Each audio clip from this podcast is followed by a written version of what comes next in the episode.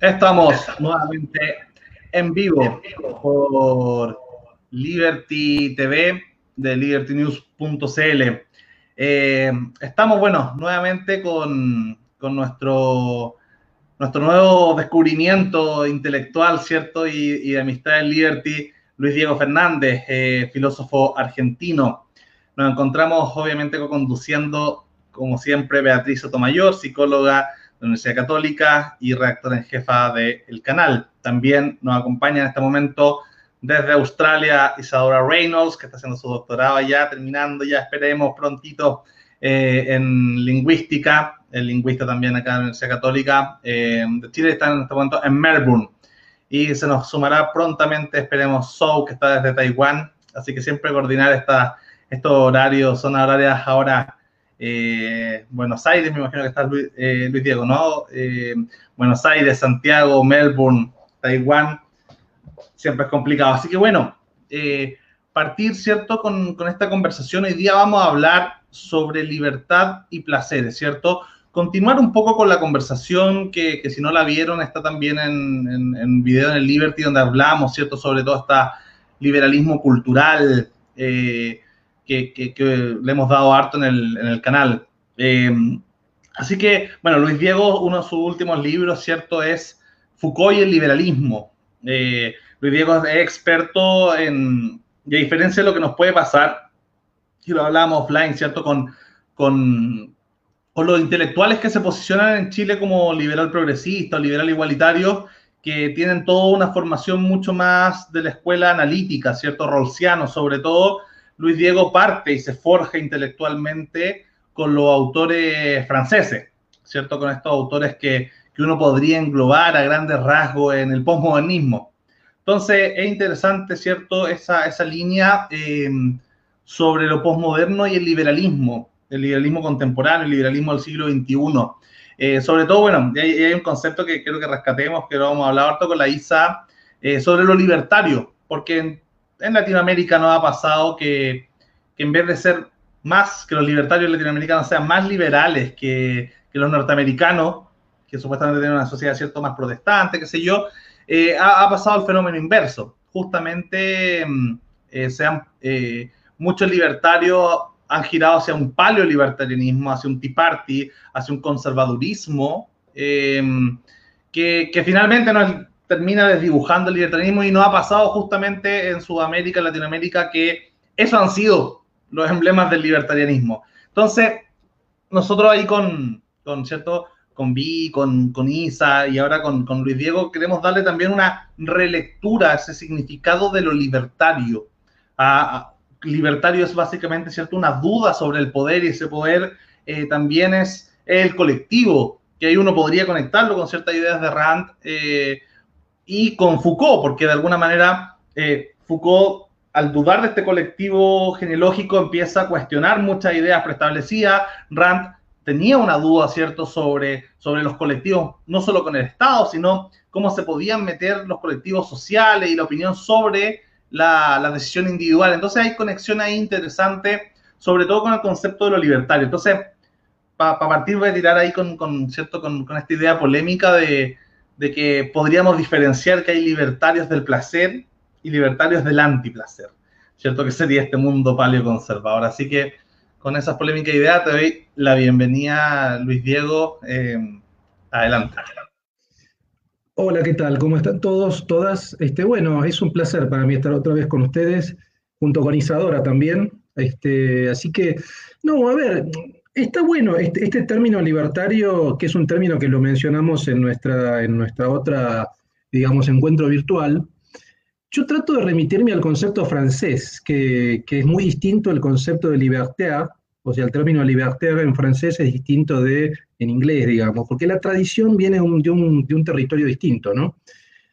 Por ejemplo, yo pienso en mayo del 68 como un evento, como un acontecimiento, hoy un poco demonizado, digo, ¿no? Pero de hecho, este, es interesante pensar cómo se entendía en mayo del 68 el concepto de lo libertario, y era por izquierda. O sea, el punto de partida de lo libertario era desde la izquierda, lógicamente, digamos, ¿no?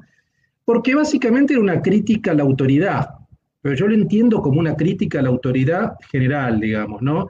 Por supuesto que la autoridad del Estado, O sea, los jóvenes del 68 criticaban la autoridad del Estado, sobre todo. Por tanto, era una izquierda libertaria, una izquierda anti, antiestatista, que hoy resulta extraño, pero realmente era así, digamos, ¿no? O sea, se pedía que el Estado salga de sus vidas, que salga a regular su vida sexual. Pensemos que la sociedad francesa de la década del 60 era muy conservadora y el hecho de la minifalda ya, por ejemplo, era algo revolucionario. El tema de la píldora anticonceptiva, bueno, una cantidad de cuestiones que en los 60 explotaban. Lo libertario tenía que ver con eso, ¿no? Con el Estado por fuera de las vidas sexuales, sexoafectivas, la posibilidad de, armar familias distintas fuera de la familia tradicional. Y obviamente también la, crítica a toda forma de autoridad, a la iglesia, a la escuela, a la universidad, el vínculo entre profesor y alumno, el vínculo...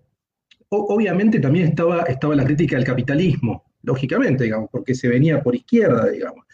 Ahora, lo que sucedió con la deriva de ese término libertario, si uno puede rastrearlo incluso en algunas intervenciones de Cohn-Bendit, por ejemplo, ¿no? que fue uno de los líderes del 68, Daniel Rojo, digamos, que venía de una fracción anarco. Hay que recordar que el 68 era un, movimiento anárquico, había maoístas, había trotskistas, había sectores muy diversos y con Bendit venía del sector más anarquista y el término libertario venía vinculado con eso. Bueno, después tiene una deriva, ingresa en la política representativa, termina con los verdes, obviamente forma parte de un esquema totalmente burgués, digamos, en ese sentido, pero se empezó a reivindicar, digamos, esta noción de lo libertario desde un punto de vista liberal en lo político. Esa es la diferencia por ahí con la tradición más de Estados Unidos, más en clave de Rothbard o de los anarcocapitalistas, que su acercamiento es más economicista. Bueno, en Francia la verdad que esta, esta suerte de conexión de lo liberal con lo libertario es lo liberal en lo político. Esto es lo que yo subrayo, ¿no? Son las libertades civiles. Por eso los franceses son tan republicanos, ¿no? O sea, las libertades individuales, eso es algo que uno lo puede ver desde la izquierda a la derecha, son todos republicanos, es, la identidad francesa. Entonces, ese es el punto de vista liberal, no tanto en lo económico, sino más bien en lo político. Y lo libertario, que viene del 68, es en lo moral.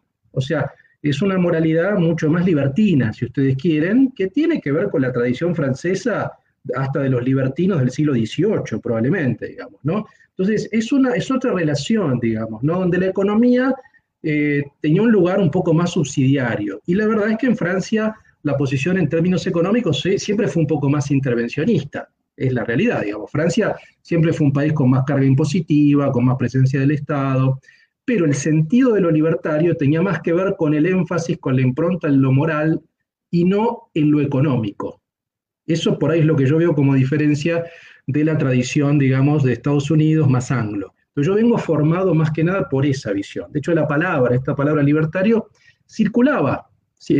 Uno puede leer en, diarios de la época que yo estudié para mi tesis de doctorado, como Liberación, por ejemplo, que se usaba. Liberal, libertaire, incluso se usaba, digamos, ¿no? Pero se usaba en un sentido de izquierda, completamente distinto a lo que después uno puede leer en tradiciones anarcocapitalistas, ¿no? Esto para arrancar. Después, si quieren, charlamos otros temas.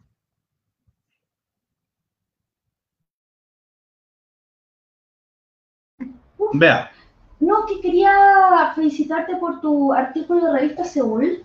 Eh, fue muy comentado en Chile y sobre todo los argumentos son muy buenos, pero además la documentación, escogiste una cita excelente, no tiene pérdida, así que me gustó mucho y de verdad una crítica tremenda, pero muy aceptada.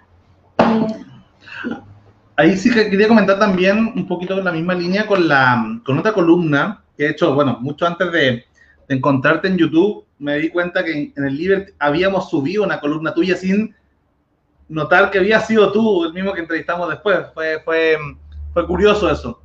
Eh, que tenía que ver con de París a California, ¿cierto? Que es un poquito la previa a la otra columna, ¿cierto?, de la revista Seúl, porque era conectar dos mundos, ¿cierto? El mundo de París, de, de esto liberal libertino, si se quiere, con el mundo californiano, ¿cierto?, eh, más liberal libertario. Eh, y, ahí un poco preguntarte, porque nos interesa justamente a nosotros tres, esa conexión que puede haber, eh, sobre todo para el futuro, entre, esta, entre estas dos corrientes hay un tema que, bueno, hablamos offline, que, que, no es tanto tu, tu, tema que tiene que ver con la parte como tecnológica californiana, que, que todo este mundo que, llegaría al transhumanismo eventualmente, pero, pero todo lo que hoy día es la Big Tech, ¿cierto?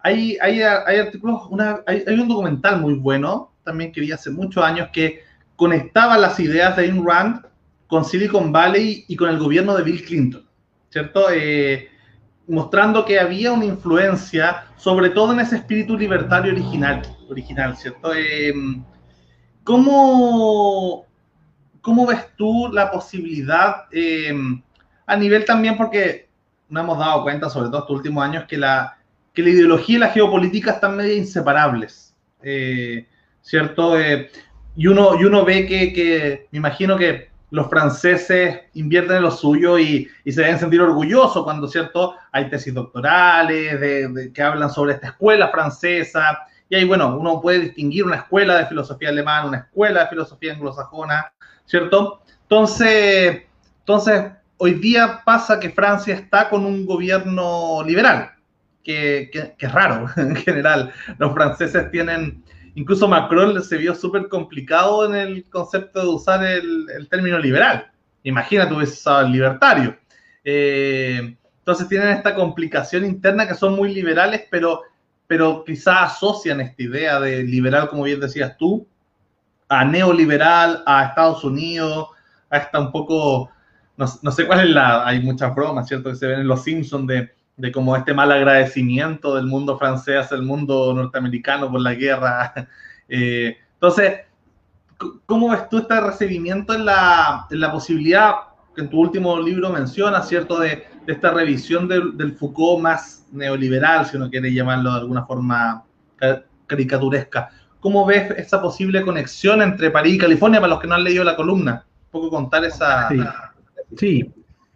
Sí, claro, ese artículo es un artículo que yo escribí hace ya, por lo menos debe ser de 2013, 2014, ¿no? Yo no recuerdo exactamente la fecha. Eh, es un artículo que lo publiqué en otro libro mío, que es, me parece que es Ensayos Californianos, creo que está ahí. Es un libro que yo publiqué en 2014, 2015, cuando viajé a California y escribí algunos artículos allá mismo, en Los Ángeles y en San Francisco sobre todo. Yo estaba en proceso de estudiar estas corrientes liberales, que para mí era, una, era un descubrimiento teórico, yo no conocía nada de liberalismo. ¿no? Precisamente producto del curso Nacimiento de la Biopolítica de Foucault, empecé a estudiar las fuentes con las cuales Foucault trabajaba, y ahí empecé a descubrir la Escuela de Chicago, la Escuela Austríaca, etc. Después viajé a San Francisco, viajé a California, conocí, vi un poco más de bibliografía, empecé a leer otros autores, empecé a ampliar incluso autores que Foucault no y bueno, era algo totalmente innovador para mí, ¿no? Me parecía extraño, digamos, ¿no? Porque yo tenía esa idea como de un liberalismo muy conservador y bueno, veía posiciones en lo moral, por ejemplo, que Rothbard defendía prácticamente como una desregulación absoluta de las cuestiones morales, que para mí era innovador e interesante, digamos, ¿no? Eh, ese artículo es un poco un experimento, o sea, la idea es tratar de conectar dos lenguajes, ¿no? Yo venía de una formación y vengo de una formación y, tengo esa formación continental y particularmente francesa. Y el lenguaje de los filósofos franceses es muy distinto al lenguaje analítico de los angloamericanos. O sea, este, cualquiera que ha leído a Foucault, a Deleuze, a Derrida, a Guattari, sabe que son filósofos que trabajan el lenguaje, que a veces es difícil hasta traducirlos, que son un poco barrocos, que juegan con las palabras. A mí me divierte eso, porque me gusta la literatura también. O sea, son filósofos que están más cerca a veces de cuestiones literarias que obviamente de cuestiones matemáticas, como sucede con la tradición angloamericana, que tiene más que ver con la ciencia dura, con la epistemología, bueno. Pero yo, yo lo que detectaba es que había, más allá de las cuestiones lingüísticas o estilísticas entre dos tradiciones, tácticamente había algunos elementos en común. Lo que pasa es que eh, un poco la tradición francesa habla más bien desde el deseo y la tradición angloamericana habla más bien desde la razón. Entonces mi idea era tratar de conectar esas dos tradiciones, o sea, una tradición, si vos querés, libertaria en el sentido francés, ¿no? Que habla desde el deseo, y una tradición, si querés, que habla desde la razón y es más económica. Yo no tenía conocimiento económico, ahora tengo un poco más, quizá, pero en aquel momento tenía un nulo conocimiento económico prácticamente. Entonces lo que veía es que la tradición libertaria, lo que los norteamericanos llamaban libertaria, era en verdad un, pensamiento muy económico. La verdad que la mayoría son economistas, que digamos quienes trabajan estas ideas, ¿no? Y por otra parte, lo que yo entendía como lo libertario en sentido francés venía trabajado por filósofos que hablan del cuerpo, y hablan del cuerpo, del placer, del deseo. Entonces, la idea era tratar de conectar, ¿no? ver cómo lo que le faltaba a uno, el otro lo tenía, ¿no? cómo la tradición angloamericana eh, era más racional en un punto y la tradición francesa era más afectiva. ¿no? Entonces es un poco, esa es la dinámica. Por eso le puse como de París a California, ¿no? como un símbolo de alguna manera. ¿no? Es un eh, experimento. Eh, en esa línea, con, respecto a la posibilidad de, que conversemos, ¿cierto? Como se llama el programa, sobre liberalismo y placer. Me, da la impresión, ¿cierto?, de que de que el mundo anglosajón, sobre todo lo, comenta en tu columna, em, puede tener, o, muchos libertarios, incluso norteamericanos, tienen una visión de tolerancia, ¿cierto?, hacia, hacia las distintas formas de vida.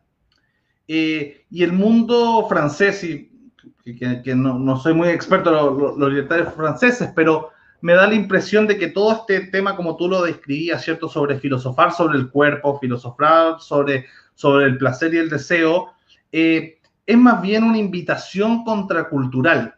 O sea, hay una, es distinto decir, mira, te tolero como vecino, mira, tú si eres un vecino sadomasoquista, homosexual, poliamoroso, te tolero porque no me interesa meterme en tu vida. Y otra es como, oye, igual podríamos probar, no sé, lo del poliamor, podríamos probar tal droga, como, como una invitación. Siento que, que, en lo francés hay, más una invitación eh, y, en lo, y en lo anglosajón quizá hay más una tolerancia.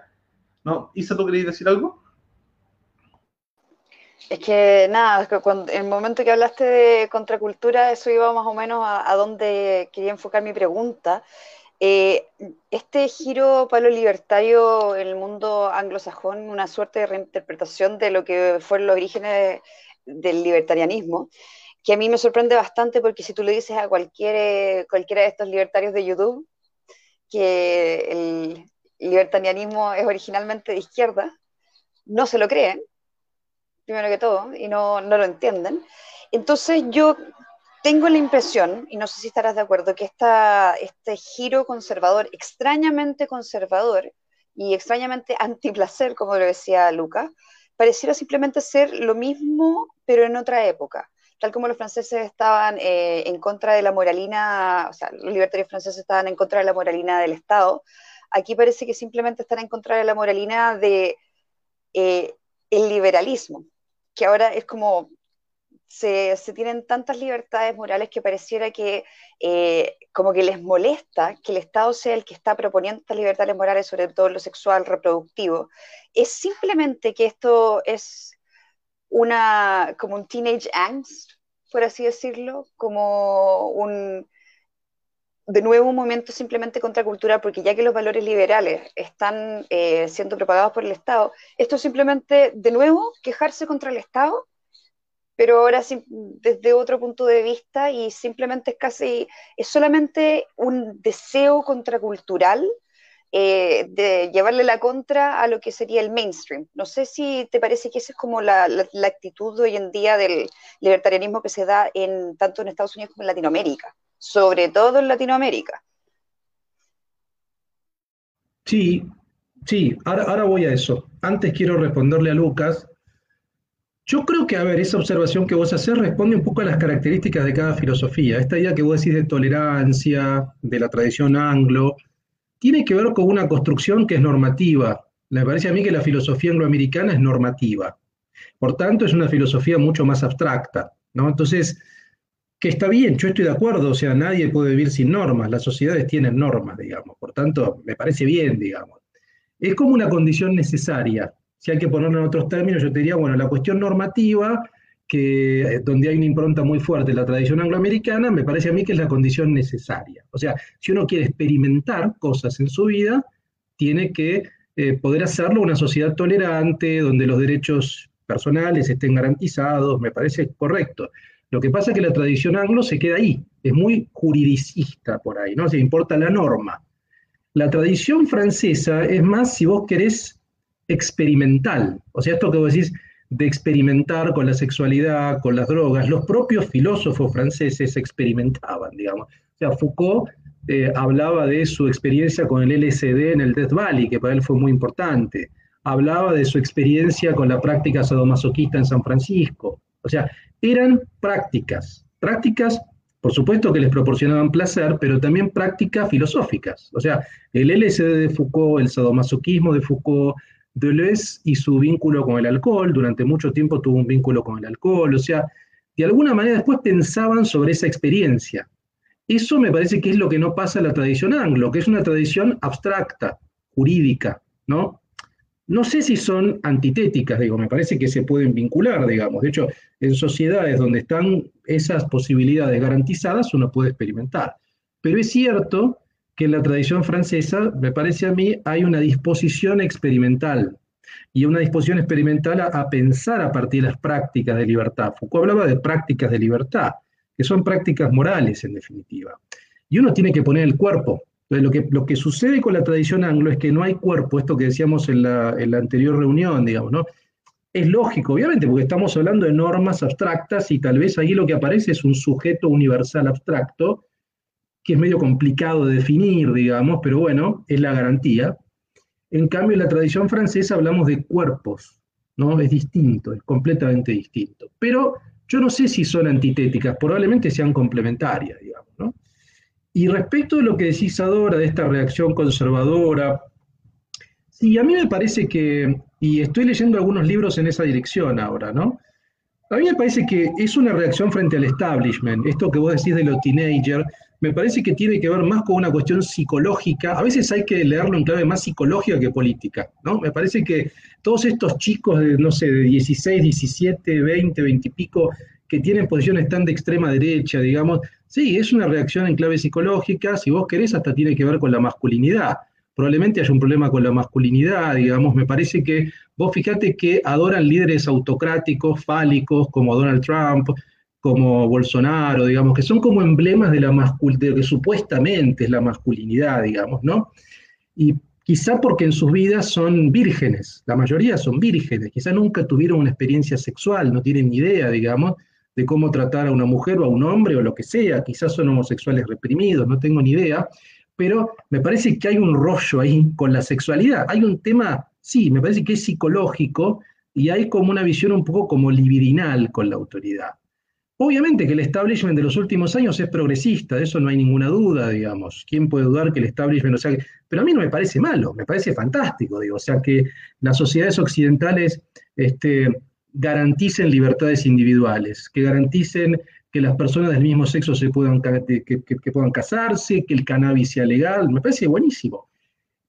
Creo que ese es un poco como el esquema que surgió, si vos querés, de la caída del muro de Berlín para acá, digamos, ¿no? Una democracia liberal, una economía de mercado, más o menos intervencionista, pero en general es eso, y garantizar un amplio espectro de libertades personales, que van desde el matrimonio gay al cannabis que está legalizado en muchos países ya también, o se está discutiendo, el aborto legalizado en muchos países también, eh, la ley de identidad de género, son avances, ¿no? Esto es un poco lo que algunos teóricos populistas de izquierda llaman neoliberalismo progresista, como Nancy Fraser, por ejemplo, ¿no?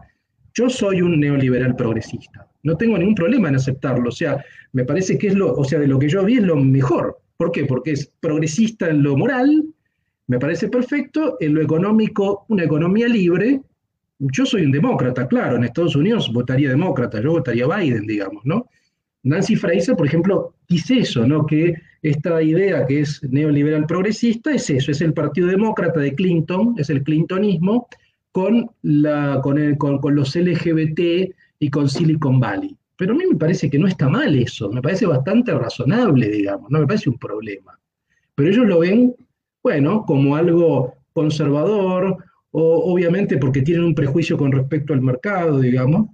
Eh, ese es el consenso, o por lo menos fue el consenso hasta hace un tiempo, ¿no? Con Trump quizá empezó a entrar en crisis eso, veremos qué pasa con Biden, ¿no? Hay que ver qué pasa con Biden ahora. A mí me parece que Biden la tiene un poco difícil porque tiene dentro del Partido Demócrata un sector más populista de izquierda, Ocasio Cortés y todo esto, que lo va a presionar con una agenda más identitaria, con la cual yo no coincido. Yo, yo sería más un, estaría más en el ala de, como centrista del Partido Demócrata, no el ala radical, digamos. Hay que ver hasta qué punto Biden tiene que negociar con eso, etcétera. ¿no? Pero volviendo un poco a la, pregunta del origen, me parece que la reacción conservadora es, ese es establishment, ¿no?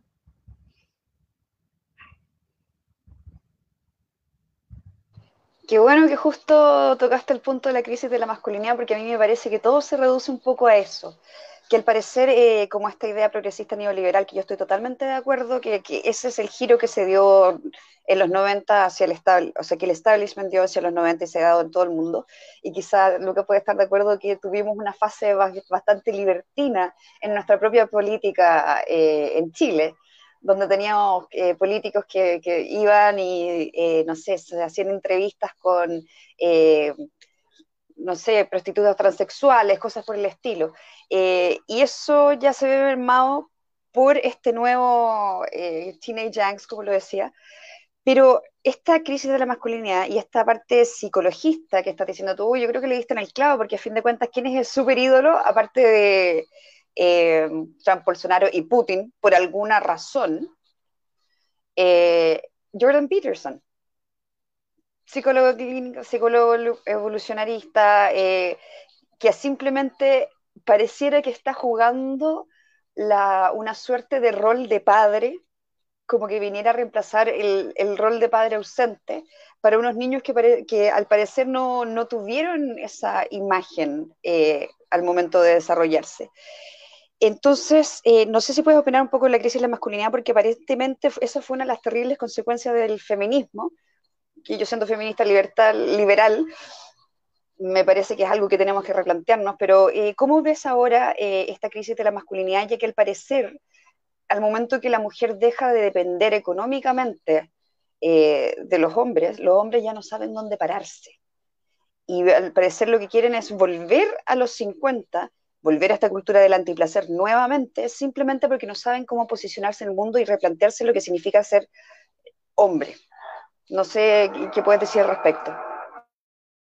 Quiero acotar algo antes también, em, porque sí, eh, ahí ustedes dos plantean una tesis interesante que yo también la, la suscribo. Eh, no lo había visto tanto como de, em, de, de la falta de una figura paterna pero sí se puede mezclar con una especie de como daddy issues, ¿cierto?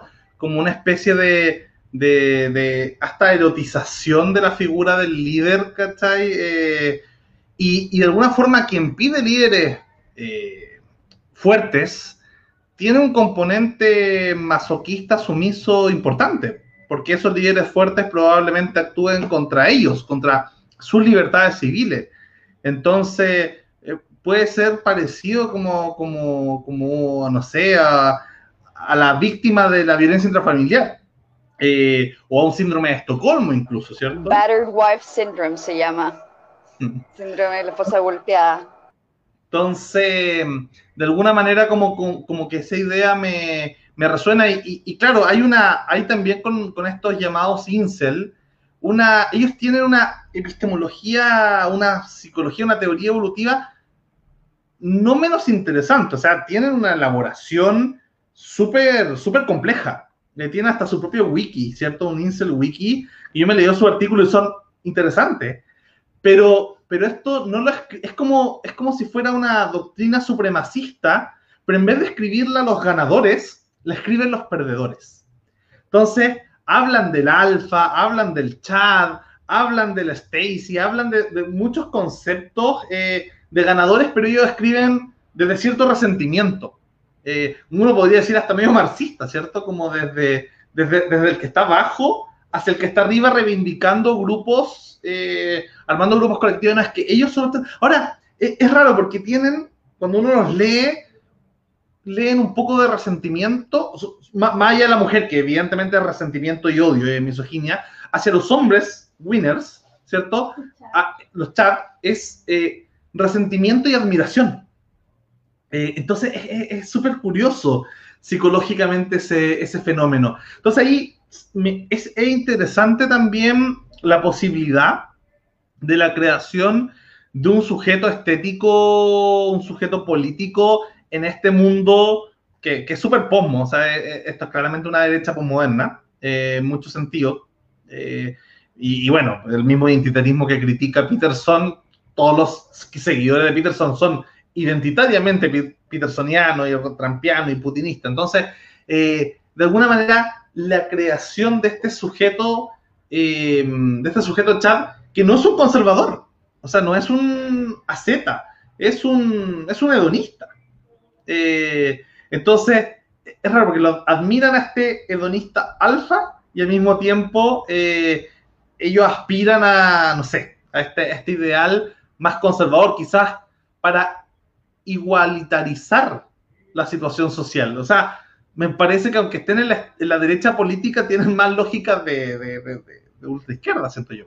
Eh, eh, se van full circle, como que dan la vuelta, y yo creo que tiene mucho que ver con una situación de, frustración sexual porque lo que reclaman los incel es que la sociedad les debe una mujer, les debe este, lo que le prometió su mami, que su mamá le dijo, te vas a casar con una, eh, una mujer que te ame mucho, pero esa mujer no llegó porque ahora, por desgracia, el mundo más occidental, la mujer es mucho más independiente y no, y no tiene que casarse. Entonces quizás esta gente que votó la ola, como ellos mismos se describen, ellos hablan mucho de la fisionomía, que mi mandíbula no es la correcta, y al ser así, entonces no soy atractivo, y viene de la frustración sexual. Es, bastante interesante que dan la vuelta completa a una suerte de marxismo identitario solamente porque pareciera que la sociedad los dejó votados. Y quizás por eso empiezan a tomar estas figuras paternas o figuras de masculinidad. No sé, ¿qué, opinas tú? Sí, sí, creo que son dos eh, como cuestiones interesantes las que plantean. Vuelvo al tema de la masculinidad primero, ¿no? el tema de la masculinidad a mí me parece que, a ver, yo lo que noto también en esta crítica, que estoy trabajando en un artículo también, por eso vuelvo sobre la cuestión, a la corrección política, digamos, ¿no? Y a la cuestión de la cultura canceladora y la lógica victimista y demás. Que uno puede estar de acuerdo, a ver, yo estoy de acuerdo, digamos, que hay un corset, que hay un corset, en, eh, hay una corrección, digamos, que es una deriva de alguna manera con la que no estoy de acuerdo, una deriva que es progre, lamentablemente fue una evolución identitaria, producto a mi juicio, de la recepción en los campus de Estados Unidos de teorías francesas empaquetadas como French Theory, digamos, me parece que es un horror eso, porque uno no puede hablar de French Theory y meter ahí a Foucault, a Deleuze, a Lacan, a Levi-Strauss, digo, no tiene nada que ver, son pensadores completamente distintos y los han empaquetado y los reciben en clústeres separados en una lógica de gueto narcisista, digamos, ¿no? Y eso ha devenido, yo creo, en, eh, digamos, un poco como producto de los años, en una suerte de lógica identitaria y en esta idea de el victimismo y de tenemos que vendarnos, ¿no? Porque estamos oprimidos y por tanto ahí ejercemos una, una justicia por... Eh, es, una es como una justicia propia de alguna manera, ¿no? Y ahí viene la cancelación, yo te cancelo. Ahora uno puede estar de acuerdo con que eso hay que desactivarlo porque me parece atroz y es una perversión de la lógica libertaria Foucaultiana de mayo del 68. No tiene nada que ver, es lo opuesto. Ahora, una cosa es eso y otra cosa es con eh, los alt-right criticar eso para restaurar valores conservadores, porque ellos en verdad lo que quieren hacer es restaurar valores conservadores. Yo no estoy de acuerdo con eso. O sea, yo puedo estar de acuerdo en criticar la cultura de la cancelación, pero no quiero restaurar una familia tradicional ni reivindicar a la iglesia. No, de ninguna manera. O sea, hay que seguir una lógica de total libertad una lógica libertina en ese sentido. Ellos quieren restaurar, es una lógica restauradora. Es ahí donde me parece que se puede conectar con la masculinidad. Quieren restaurar una masculinidad nostálgica, perdida, ¿no? Que no existe más, que es melancólica, que no vamos a volver eso, el hombre no puede volver a eso, ¿no? Entonces, me parece que es una ilusión, es una ilusión que solamente un virgen puede tener porque no va a suceder. Digo, alguien que no tiene experiencia de vida puede volver a la década del 50. ¿Cómo vamos a volver a la década del 50? Es inviable, es imposible, digamos, ¿no? Entonces, me parece que sí, es, más problemático ser hombre hoy, y bueno, sí, pero seguramente hay otras, hay otras subjetivaciones, hay otras formas de subjetividad masculina. Uno tiene que aprender a desarrollar más la afectividad, probablemente. Es decir, son desafíos interesantes, digamos. Uno tiene que tratar de salirse de la lógica de la posesión afectiva, y ahí voy al tema del poliamor, por ahí, digamos, a la idea de, que sos mío, te poseo, digamos, ¿no? Eso atenta o es crítico una lógica propietarista del afecto, que eso está, está bueno, digamos, no puede criticar esa lógica en términos de propiedad del afecto. Quizá eso va en contra de un presupuesto liberal, probablemente, digamos, ¿no? Yo no estoy muy de acuerdo y nunca, en mi propia vida, digo, nunca tuve un vínculo de propiedad afectiva, soy una persona libre en general, digamos. Entonces, lo que pasa es que es verdad, una lógica familiar tradicional tiende a producir lazos propietaristas, ¿no? Marido-mujer. Hay que pensar que la familia, digo, es una cuestión económica. Pensemos que los tratados en la Grecia clásica eran las económicas.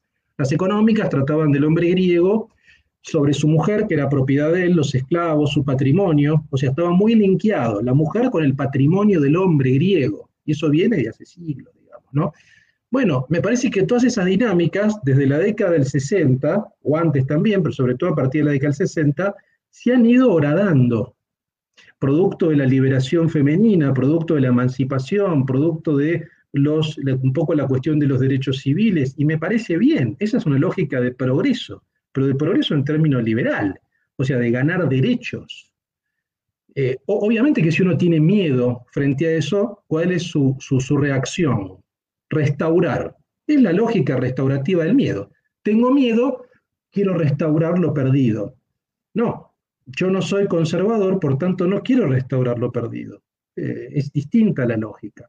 Entonces me parece que quizás los chicos de, hoy se la ven con un escenario un poco más complicado y una reacción en clave psicologista, quizás este análisis es ese, es, no, vamos a los grandes líderes autocráticos, vamos al populismo de derecha, y como también decía Lucas, cae en una lógica identitaria populista de derecha. Pero en definitiva es una misma lógica identitaria. ¿Vea? Eh, mira, yo quería volver a los placeres.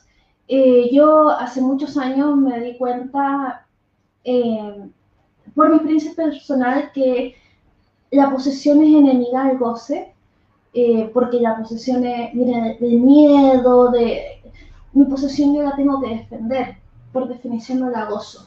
En fin, eso y quería retornar a Foucault. Eh, me gustó mucho esto, creo que, lo leí a ti en el libro, de que escribía que BDSM, o que no, no usaba ese nombre en ese tiempo, era un dispositivo productor de placeres.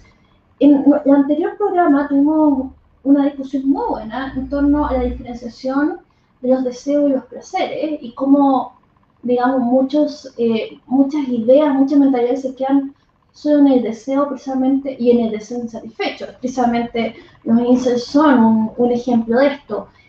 Y quería hablar de los placeres. Yo te veo a ti que sigo tu Twitter y tu Instagram y que siempre estás probando un buen vino, con un buen cigarro, disfrutando la vida, buscando eh, entonces quería llevar a eso como sobre satisfacción de deseos y producción de placeres, nuevos placeres. Y quería vincular una pregunta que, decía como eh, sobre el tema del placer adicción.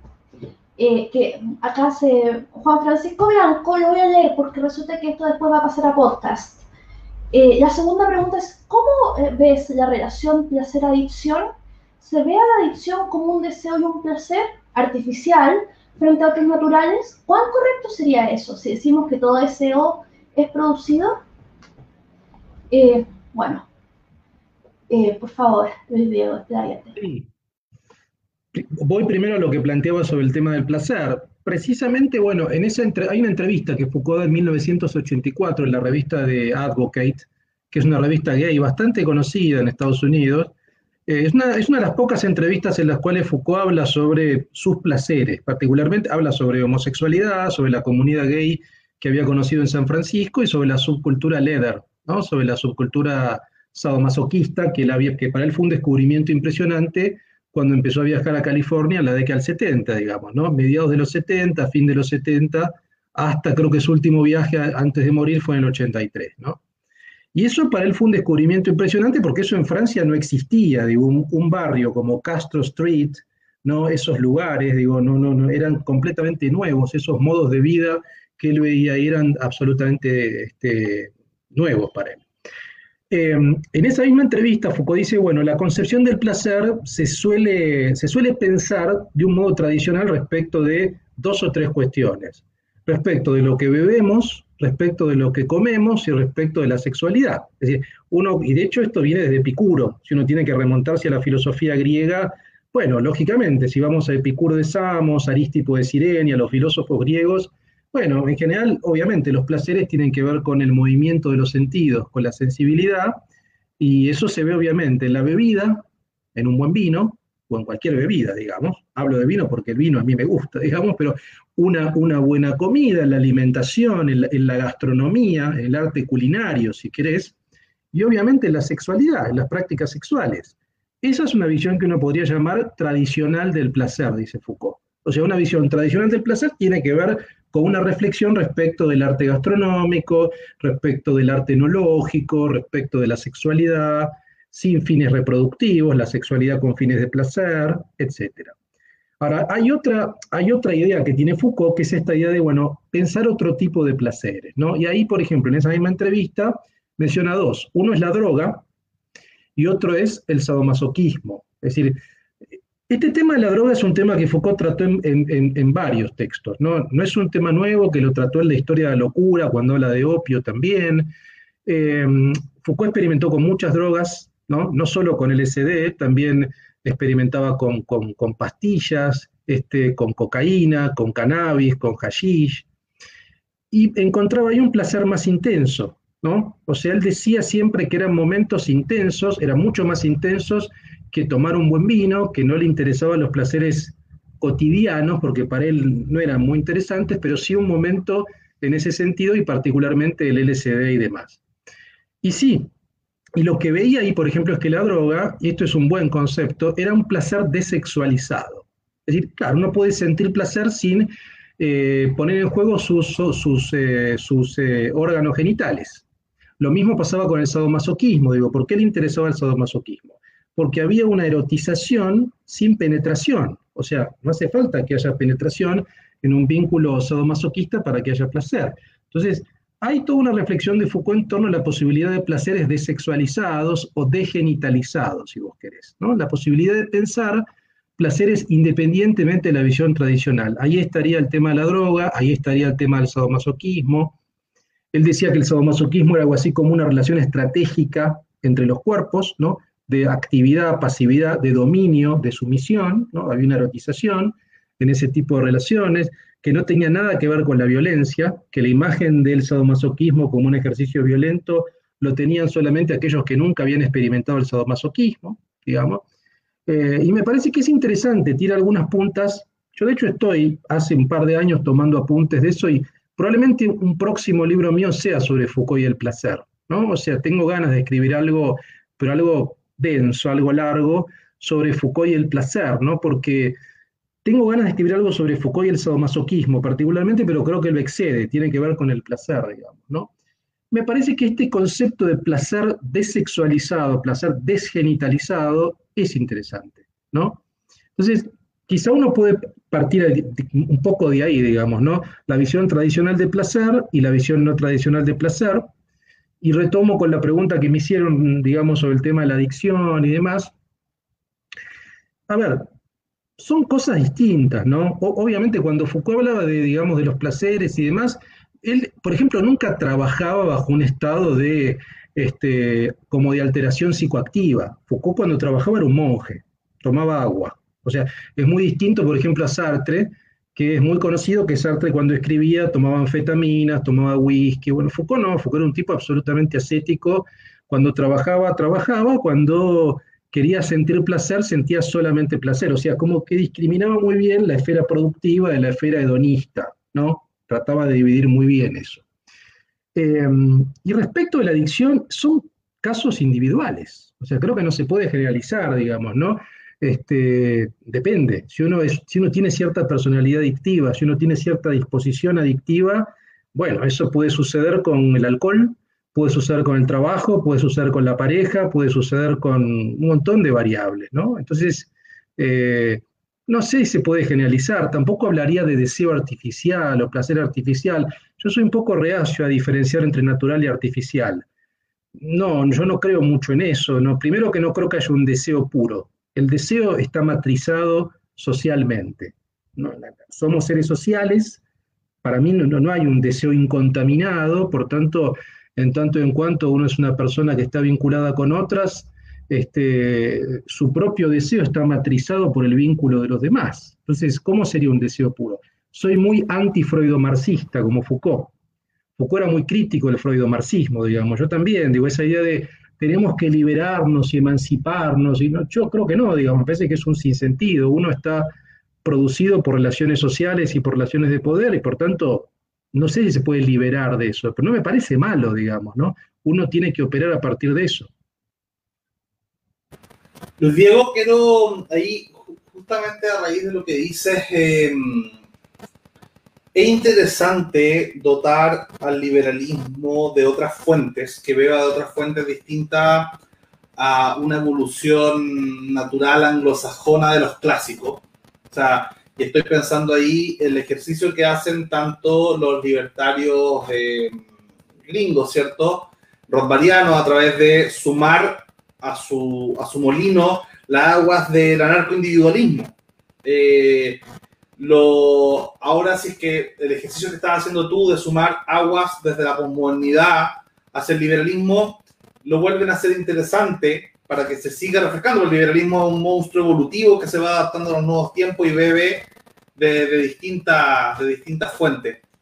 Eh, pero haciendo el ejercicio contrario, y si uno toma estas aguas nuevas y, va río arriba, ¿cierto? Uno encuentra que Stuart Mill quizás y, los utilitaristas eh, del siglo XVIII y XIX agregaron poder rescatar desde lo, desde epicurio una filosofía nueva. Eh, si uno a través de cierto de, Foucault llega a Nietzsche y ahí a Heráclito, también rescata de los antiguos una idea nueva. Y ahí en los antiguos donde me quiero detener un segundito. Eh, a mí me parece que, bueno, Epicurio fue el más famoso de los hedonistas, ¿cierto? Y fue quizá el que más sintetizó bien la idea del hedonismo, pero, pero me parece que igual restringe, por ejemplo, y, ahí se separa, por ejemplo, una, línea nichana de una, de una, eh, de una línea cierto epicuria, Epicurio llamaba a no meterse en la idea del poder, a alejarse lo más posible de la política. Y, y lo más parecido que he visto a un personaje de tus características en Chile, que, es el profe Don Pala, Don Pala Chino, justamente hace estos tweets que es como que el liberalismo debería alejarse de la política. Entonces, finalmente, mata, o el libertarianismo mata la idea de política. Entonces, se vuelve más, una idea un poco sin sentido porque, porque no permite eh, a los liberales, libertarios, libertinos, hacer el ejercicio político nichiano de la voluntad de poder, ¿cierto?, de influir, porque la, visión de Epicurio es abandona la política para ser feliz, para, Entonces, me parece que esa línea eh, lleva a ese, a, ese, a ese muro que no se puede atravesar. Entonces me gusta ir más para atrás, con lo hedonista. Eh, y ahí yo, hay, una idea, ¿cierto? Hay dos conceptos que hoy día suenan cuasi sinónimos, que hedonismo y dionisiaco.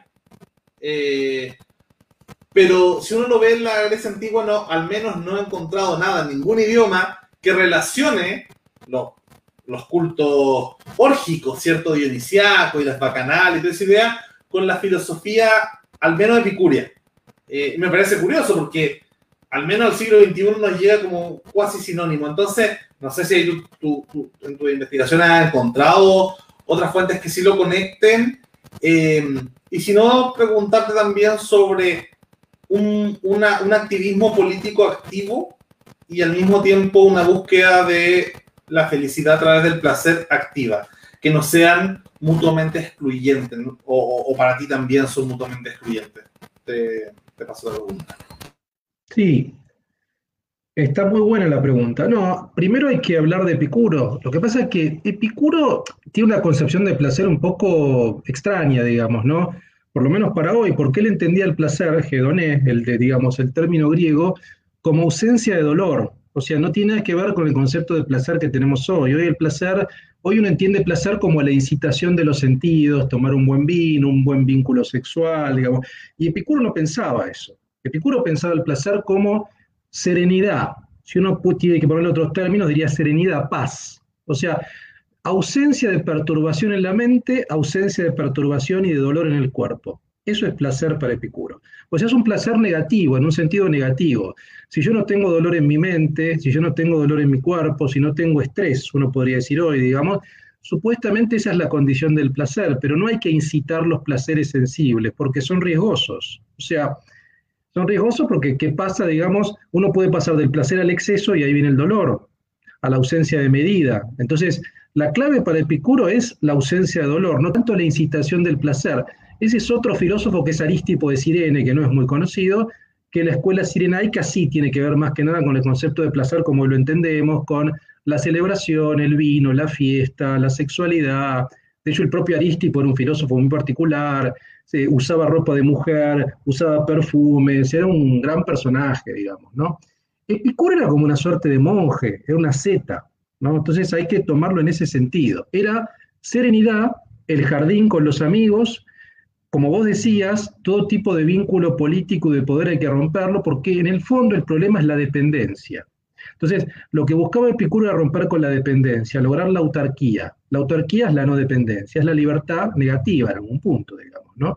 Ahora, desde el punto de vista político era un anarquista, total, no un liberal, un anarquista, o sea, romper con el poder, irse a su jardín, no tener ningún tipo de vínculo con la política representativa ni nada por el estilo. ¿no? Eso era Epicuro. Basta leer su carta a Meneceo, las máximas capitales, queda claro. El tema de lo dionisíaco es distinto, porque ahí tenés que ir a la dialéctica Dionisos-Apolo de Nietzsche, que está en el origen de la tragedia, digamos, ¿no? Y lo dionisíaco tiene que ver precisamente con lo que se opone a lo, a es decir, con la ausencia de mesura. Hay que pensar que tiene que ver con la ausencia de mesura, con la crítica al socratismo. ¿Por qué Nietzsche odia a Sócrates y para Nietzsche Sócrates es el origen del mal, digamos? Porque, bueno, pues supuestamente él dice que la filosofía comienza con la negación de la pulsión, ¿no? Este elogio de la racionalidad, de la mesura, del cálculo, del justo medio, en verdad lo que está ocultando es que los hombres somos algo más que eso.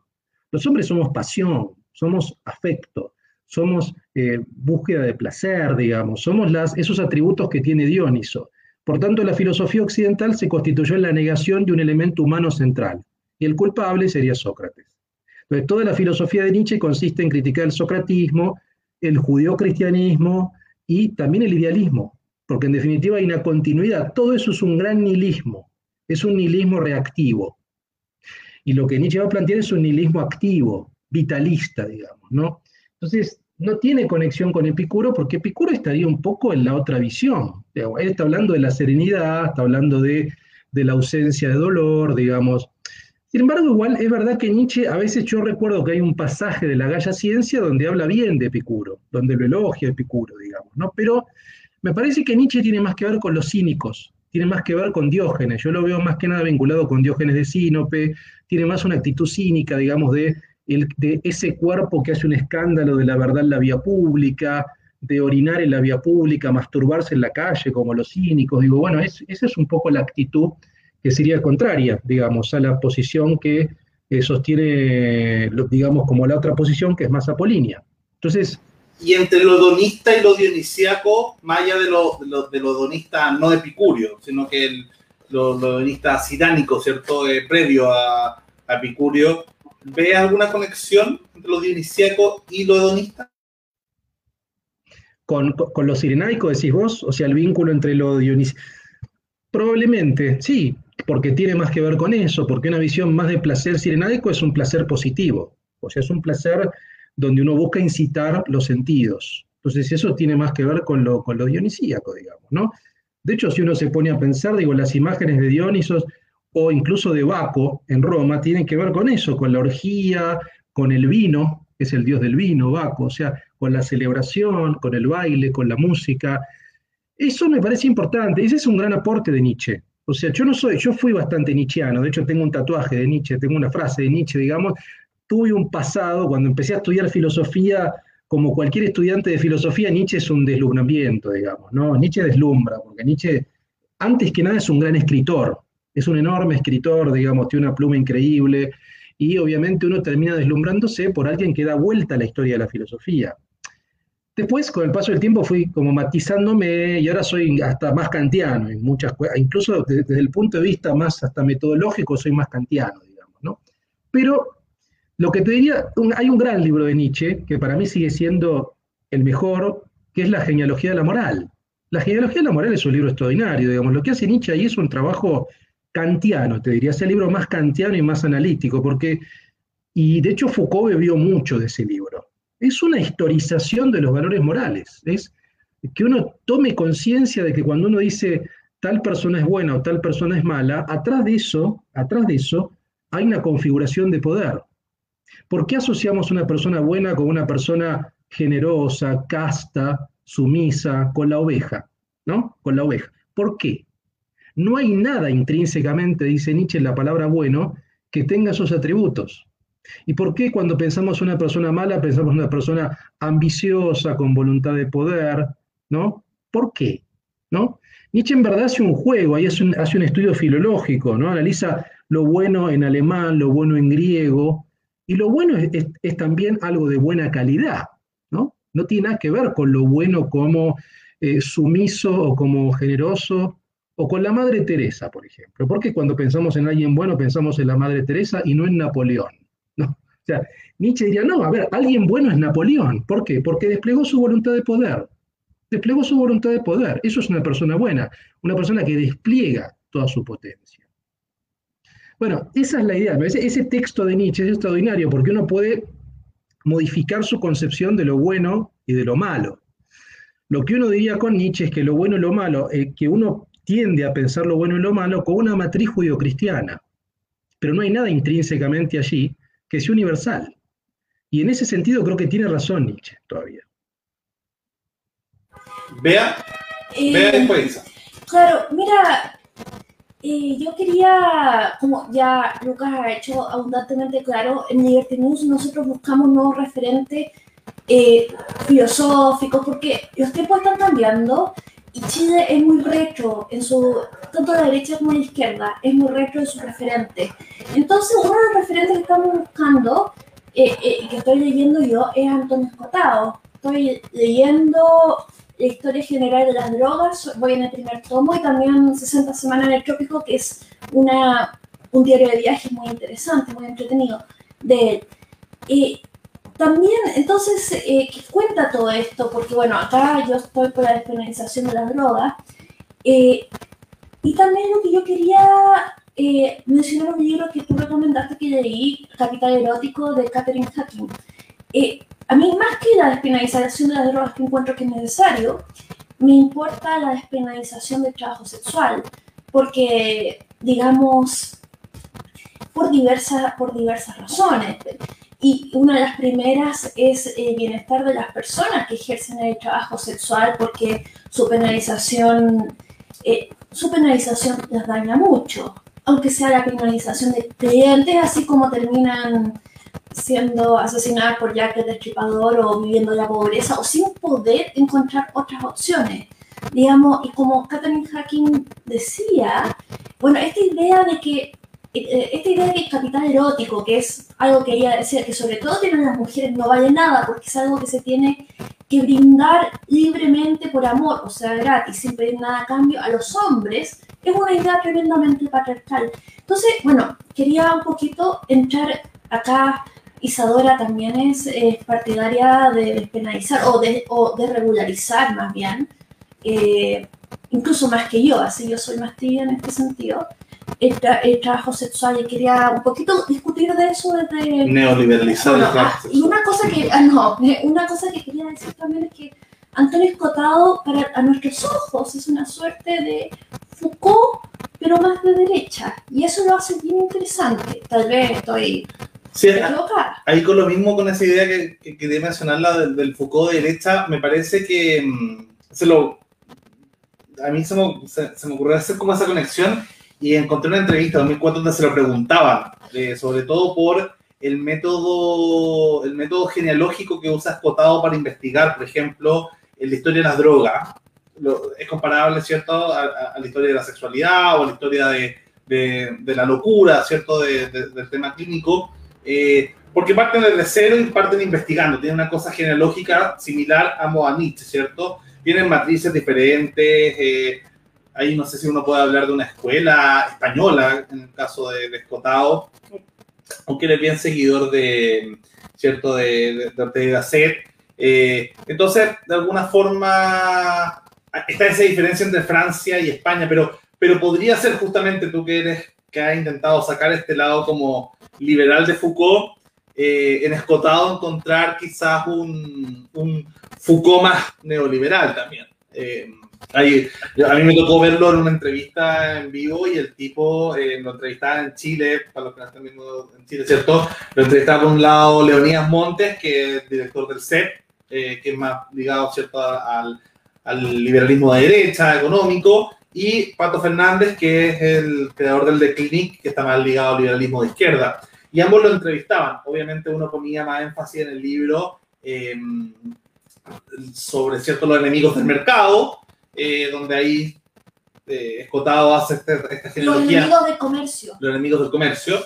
Gracias. Eh, y Pato Fernández hacía más énfasis en el tema de las drogas. Pero era interesante como este personaje, bueno, y él, siendo un hombre mayor y todo, y, estando frente a toda la elite santeguina, el tipo saca su whisky y, y, da su conferencia tomándose un whisky. Entonces, es interesante eh, ese acercamiento hasta estético que tiene él con, con, con el placer y, y, él es recomendado, o sea, eh, admirado por tipos desde, en España, ¿cierto? Por ciudadanos, cercano a Mario Vargas Llosa a nivel latinoamericano, admirado mucho incluso por Podemos, tiene una entrevista muy buena con Pablo Iglesias. Entonces es un personaje interesante del Foucaultianismo de, de derecha, si uno lo puede llamar de alguna forma. Isa. Es que mi pregunta iba por otro lado, así que que Luis Diego eh, responda y después yo voy para, para otro lado. No, a ver, son muchos temas. Por el lado de Escotado, sí, yo lo he leído, me parece un, es un pensador muy interesante. Yo lo veo bastante vinculado con Foucault. De hecho, he leído que él es crítico de Foucault. Este, me parece, él viene de una formación, me parece más hegelo marxista, viene más bien de un hegelianismo y el marxismo duro. Después hizo una reconversión liberal, obviamente Reconozco, sí, obviamente, que es un gran investigador, su libro de las drogas me parece buenísimo. Un gran traductor también, recuerdo que tradujo un libro de Deleuze sobre Spinoza. Este, también recuerdo un prólogo muy bueno de él a un libro, a un texto de un libertino inglés. Este, no, me parece que es un gran pensador. Yo no lo vincularía con Foucault, pero no importa, pero me parece un, un pensador interesante, digamos, ¿no? Y está bueno este tema de la experiencia personal, o sea, él habla de las drogas abriendo habiendo sido el mismo como un laboratorio humano, porque él prácticamente, digamos, hizo un consumo de todo tipo de sustancias, así que habla de su experiencia y me parece bastante valorable eso. Respecto al trabajo sexual, es un tema que me interesa mucho, escribí sobre eso, grabé unos videos sobre eso, estoy a favor, por supuesto, de la despenalización, de la regulación, hay que ver, en cada país hay que ver el sistema particular, pero en cualquier caso, estoy a favor de que no se penalice a una trabajadora sexual, por supuesto. Em, por muchos argumentos, pero sobre todo ahí me parece, más, más que leer fuentes, que he leído fuentes, hay que escuchar a las trabajadoras sexuales, y yo he escuchado a las trabajadoras sexuales, o sea, porque uno también habla sin poner el cuerpo, hablas de la teoría, pero ahí uno tiene que escuchar a la propia trabajador o trabajadora sexual a ver qué quieren, porque tengo la impresión de que también hay una visión un poco paternalista, ¿no? Que uno se pone por encima y en verdad uno tiene que escuchar a quien pone el cuerpo en ese trabajo. Y la verdad es que la mayoría de las trabajadoras sexuales están a favor de la regulación, de que su trabajo sea, este, sea en condiciones, digamos, por numerosos argumentos. Pero ahí yo tengo una pregunta para Isadora, porque vos estás en Australia, ¿no? Y en Nueva Zelanda el trabajo está regulado y todas las trabajadoras dicen que es uno de los mejores casos. Todo el mundo, ahora me parece que se cambió un poco el modelo holandés, ya es más criticado, y el modelo de Nueva Zelanda es más aceptado y me interesa si vos tenés información sobre eso. Sobre Nueva Zelanda no, no tengo información, pero conociendo cómo funciona el Commonwealth debe ser más o menos igual a cómo se hace en Australia, que en Australia está, está regulado, pero no despenalizado. O sea, no, una, una trabajadora sexual no puede hacer, solicitar en la calle, como se podría en otros lados. Eh, lo que hay son burdeles, burdeles regulados por eh, lo que en la calle sería el PEM, aquí sería como la, meretriz, que generalmente son hombres, eh, que tienen una casa donde todo está regulado, tienen un guardia de seguridad que se asegura que a las chicas no les suceda nada y pareciera funcionar. Pero es imposible con el comercio sexual deshacerse de todos los vicios. Es imposible porque por desgracia aquellas, hoy en día al menos, todavía, aquellas mujeres que se dedican al comercio sexual tienen, están en una posición de vulnerabilidad, muchas veces inmigrantes, eh, a veces chicas que no, no, se manejan el idioma, y las traen con una promesa de algo y las, hace, y las llevan a otro lado, con lo que pasa en Holanda. Eh, yo por eso soy más, eh, más partidaria de la despenalización, en el sentido que eso permite que la, él o la persona que se dedica al comercio sexual pueda regular la manera en la que eh, lo ofrece. Por ejemplo, en, un colectivo de, trabajadores y trabajadoras sexuales, eh, ellos podrían decidir cuáles son las jerarquías, tener al guardia de seguridad contratado por ellos y no estarle pagando un arriendo, porque a fin de cuentas se llevan una parte de la plata aquellos que manejan el bordel. Entonces, por eso yo soy un poquito más radical en la despenalización, porque eso permitiría, por ejemplo, colectivos que entre ellos arrendan una casa, que ellos se manejen y que ellos vean cómo se distribuye la, ¿cómo se llama? Eh, las ganancias. Es un buen sistema porque sí permite protección, que es una de las cosas más terribles a las que se exponen los trabajadores sexuales, que es eh, que, el, que el Estado al negarles esta posibilidad de trabajo los ve como parias de la sociedad y no los eh, no los protege de ninguna manera. Yo creo que, por ejemplo, las prostitutas deberían pasar boleta, tener seguro, ¿cómo se llama?, de seguro de salud, porque obviamente están expuestas a cosas como ETS, eh, embarazos no deseados, eh, pero también están demasiado expuestas a la violencia. Expuestos y expuestas, porque esto no, no es un tema de género, un tema de, del, ¿cómo se el trabajo al que se dedican que es riesgoso, pero por algo es la profesión más antigua del mundo. La prostitución no se va a acabar. Y lo mejor que podemos hacer, desde mi punto de vista, la despenalización, pero un paso de la regularización ya es mejor que la legalización, que la legalización es demasiado impositiva. Eh, no estoy segura, no puedo hablar con propiedad de que Nueva Zelanda sea el mismo modelo Australia, pero son casi hermanos gemelos y uno el hermano más chico, así que no me sorprendería que tengan el mismo modelo. Tal cual, no, un poco lo que vos planteás es un modelo más cooperativo, ¿no? Hacer como cooperativas entre trabajadoras, me parece que está buenísimo eso, es ideal, ¿no? O sea, un modelo más autogestivo, más de autogestivo, más de cooperativa, me parece que es viable. Pequeño empresario, a lo que tanto defiende el neoliberalismo. Sí, en algún sentido sí, digamos, ¿no? Sí, y además está bien hablar en términos de trabajo sexual, porque también tenemos que pensar en las actrices porno, por ejemplo, en Estados Unidos también, uno ve en California, que es un, yo conozco un poco más porque fui a California, digamos, y sí, ahí uno ve que hay actrices porno, sobre todo las porn stars. yo tengo una remera de Sasha Gray, justo, que es una actriz porno, digamos, ¿no? Que fue una gran actriz porno hace una, década, que ganan el quíntuple o el, o sextuple que un hombre, que tienen agente, que son cuidadas en las escenas. Uno por ahí ve una escena que parece extrema, pero esa escena está absolutamente pensada, digo, no, no, no hay nada que esté por fuera, digamos en general, depende de las productoras, digamos, ¿no? Hay productoras que son más serias que otras, hay productoras que son más éticas en el trato que otras, ¿no? No se puede generalizar, obviamente, pero a mí me parece que también con el trabajo sexual lo que, lo que sucede es lo siguiente, se le exige más que otros trabajos, ¿no? O sea, a ver, para mí el trabajo sexual es un trabajo como cualquier trabajo, a veces se dice que es más esclavo. No, o sea, es más esclavo que una persona que trabaja en un call center 12 horas o sea, ¿trabajar en un call center 12 horas es más libre que ser prostituta? No.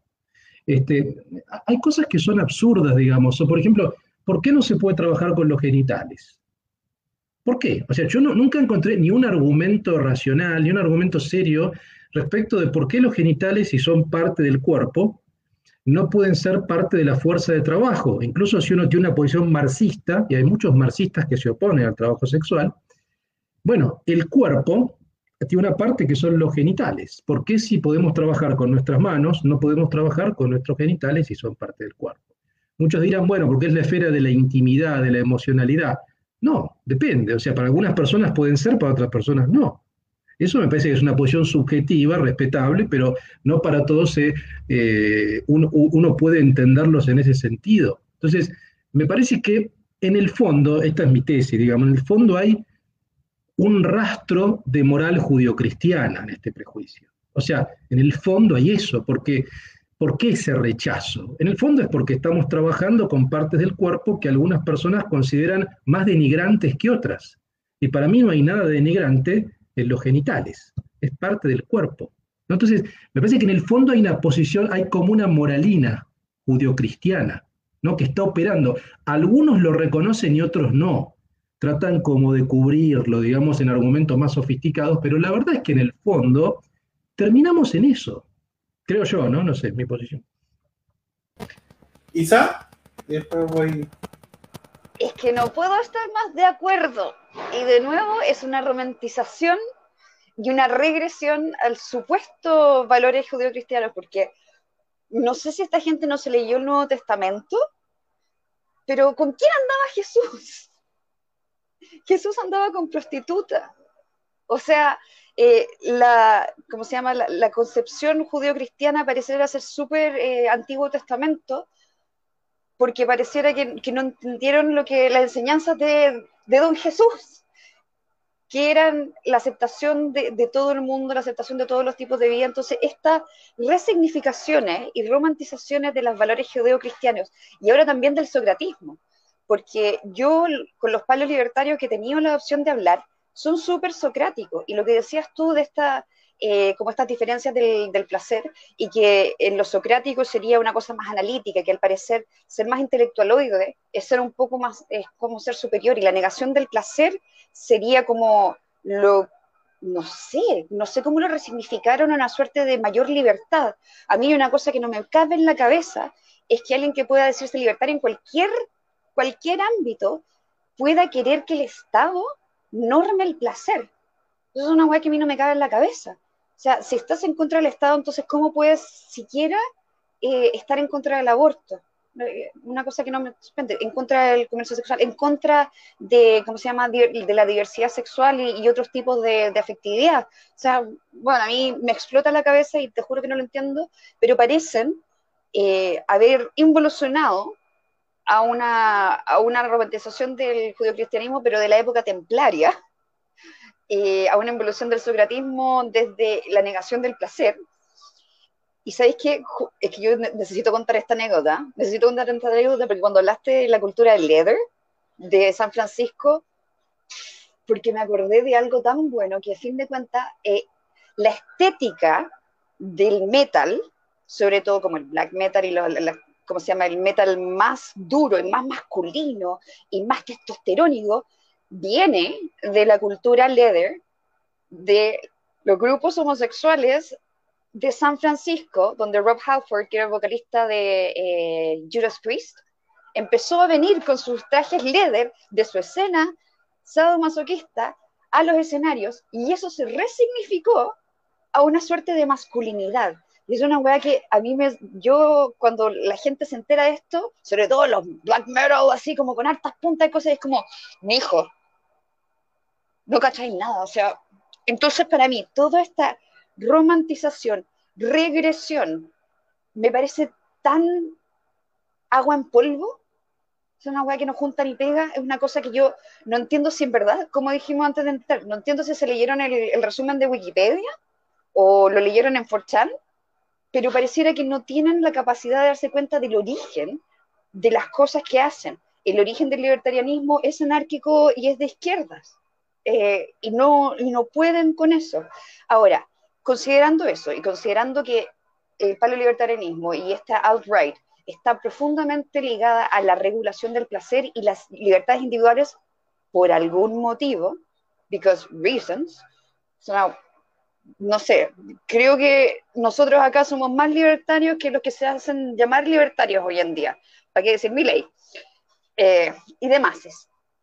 ¿Dónde ves tú la evolución de esta corriente libertaria, regresiva, eh, católica, socrática, va a prevalecer, el liberalismo va a seguir su curso hacia el liberalismo que exponías tú, una suerte de progresismo neoliberal, libertad en todo. O sea, incluso el libertarianismo de los pocos que quedan en Estados Unidos, que siguen siendo libertarios de verdad, all the rights, all the time.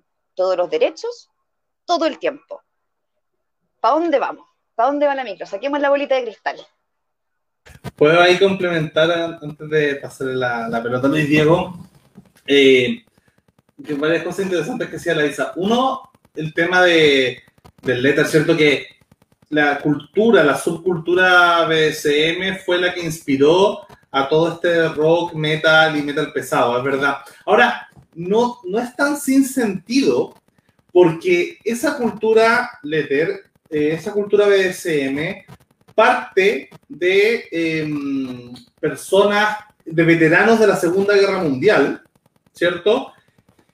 Que eh, habían generado vínculos sexoafectivos con otras personas, con otros hombres, en el fondo, o sea, homosexuales, eh, pero que cuando llegaron y partió la cultura LGBT, que, que dentro del mundo gay llaman como pluma, ¿cierto? Más queer, más loca, está En español, eh, ellos como que reaccionaron, una cuestión más media quizás como, no sé si machista es la palabra, pero más, más masculinista. Es más macho man, es como la canción de YMCA, es como esa reivindicación. No, yo estoy de acuerdo que hay una reivindicación de lo masculino, pero el origen es interesante.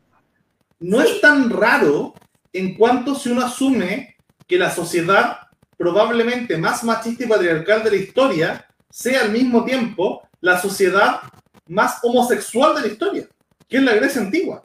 Eh, o sea, había una era tan machista en el fondo, tan patriarcal, que la mujer era una cosa que se tenía que mantener ahí para mera reproducción en la casa y el amor, y todos los amores y las admiraciones eran entre hombres. O sea, hoy día uno ve natural lo LGBT con el feminismo, pero, pero si uno ve la historia de Grecia o ese mismo grupo eh, ¿cierto? Eh, tenían una reivindicación ultra masculinista de, de la homosexualidad. Entonces no, no, es tan raro. Con respecto a lo del Antiguo Testamento, yo, yo bueno, tú, sabes que hay tenemos una diferencia sobre el personaje del, del Jesus Hippie, eh, hippie, ¿cierto? Que, para mí es, igual de estable, de hecho incluso hasta me cae mejor el Dios del Antiguo Testamento que, que, que Jesús eh, este, John Lennon. Eh, porque si uno lee el Antiguo Testamento, monogamia no había, o sea, grande de sus héroes son de 300. pero era, poligamia, pues, Luca, era poligamia. Tú sabéis que eso es totalmente en contra del poliamor y el placer, pues no, güey. No sé si contra el, contra el placer, porque tenía muchas restricciones. Yo era machista, pero, pero monógamos, ascéticos, no era. O sea, puede ser otra cosa, puede ser una tercera variante. No, no digo que sea que el Antiguo Testamento sea liberal, ni mucho menos, ni progresista. Pero, lo, pero conservador, así como, como, como se entendió esta reacción conservadora de la Edad Media, yo creo que fue un experimento y una invención única de la Edad Media, si queremos cambiarle de nombre, germano, eh, germano católica, porque la verdad es que ni el Antiguo Testamento era monógamo, el Nuevo tampoco, ni la cultura griega eh, era, era monógama. Sócrates, el mismo Sócrates, se casó, tuvo un matrimonio múltiple con dos mujeres. O sea, eso sí yo creo que podría ser considerado más poliamor que, poligamia, lo que el matrimonio de Sócrates. Eh, la cultura celta, que, es la base estructural de Occidente, ¿cierto? En la cual se superpuso la, el pensamiento greco-romano y, el imperio de la ley romano, ¿cierto? Los celtas eran bastante feministas, no eran monógamos. Entonces, esto, esto y los germanos, que eran un poquito más conservadores como pueblo, eh, podrían haber influido, pero pero esta cosa ultra conservadora es una cosa relativamente nueva para la historia de Occidente, que es, se da durante la monogamia, está pescar estas instituciones romanas, que claro, los romanos estrictamente eran monógamos para el matrimonio, que era una cosa de la élite, era una cosa de arriba, era una cosa de, de por relaciones políticas con harto divorcio y con mucha libertad sexual, sobre todo con los esclavos y las esclavas. Entonces, eh, la verdad es que esta monogamia exagerada es una cosa que ni siquiera yo podría llamar judeo-cristiana, es una cosa de frentón medieval. Eh, entonces, decía, es el cristianismo templario. Sí. No, no, es el, no es el real cristianismo, este, esta regresión de, de, de, que agarraron las cosas que lo hacen sentir mejor nomás. Por eso te digo, el resumen de Wikipedia, me gustó esto, me gustó esto y esto es el neoconservadurismo. Un menjunje extraño que justamente con lo otro que decía y que, que, lo que siempre mencioné de la teoría de la herradura y que lo hablamos con Luis Diego en otro programa, es la peor mezcla ¿cierto?, entre progresismo malentendido, ¿cierto?, que, que, que Luis Diego, ¿cierto?, habla de, de, de, de, este análisis de la escuela francesa en Estados Unidos, los campus eh, norteamericanos, con el conservadurismo, que bueno, que en Chile yo siempre critico a este candidato que va primero en la encuesta hace mucho tiempo, que es como Opus Dei y progresista. Eh, real Opus Dei, o sea, numerario del Opus Dei. Supernumerario. Eh, y, y ahora como que se adapta a ciertas cosas progresistas porque mezcla mezcla lo peor de ambos mundos, ¿cierto? Mezcla esta moralina, que, que, lo que decía Luis Diego con respecto a la prostitución es interesante porque yo también he intentado llegar a un punto racional donde ya, ¿por qué la prostitución es mala? Y los argumentos siempre se dividen en dos, y muchas veces mezclados. O abiertamente un anticapitalismo, no, es que ¿cómo vas a meter plata? ¿Cómo vas a meter dinero en algo tan sagrado como el sexo?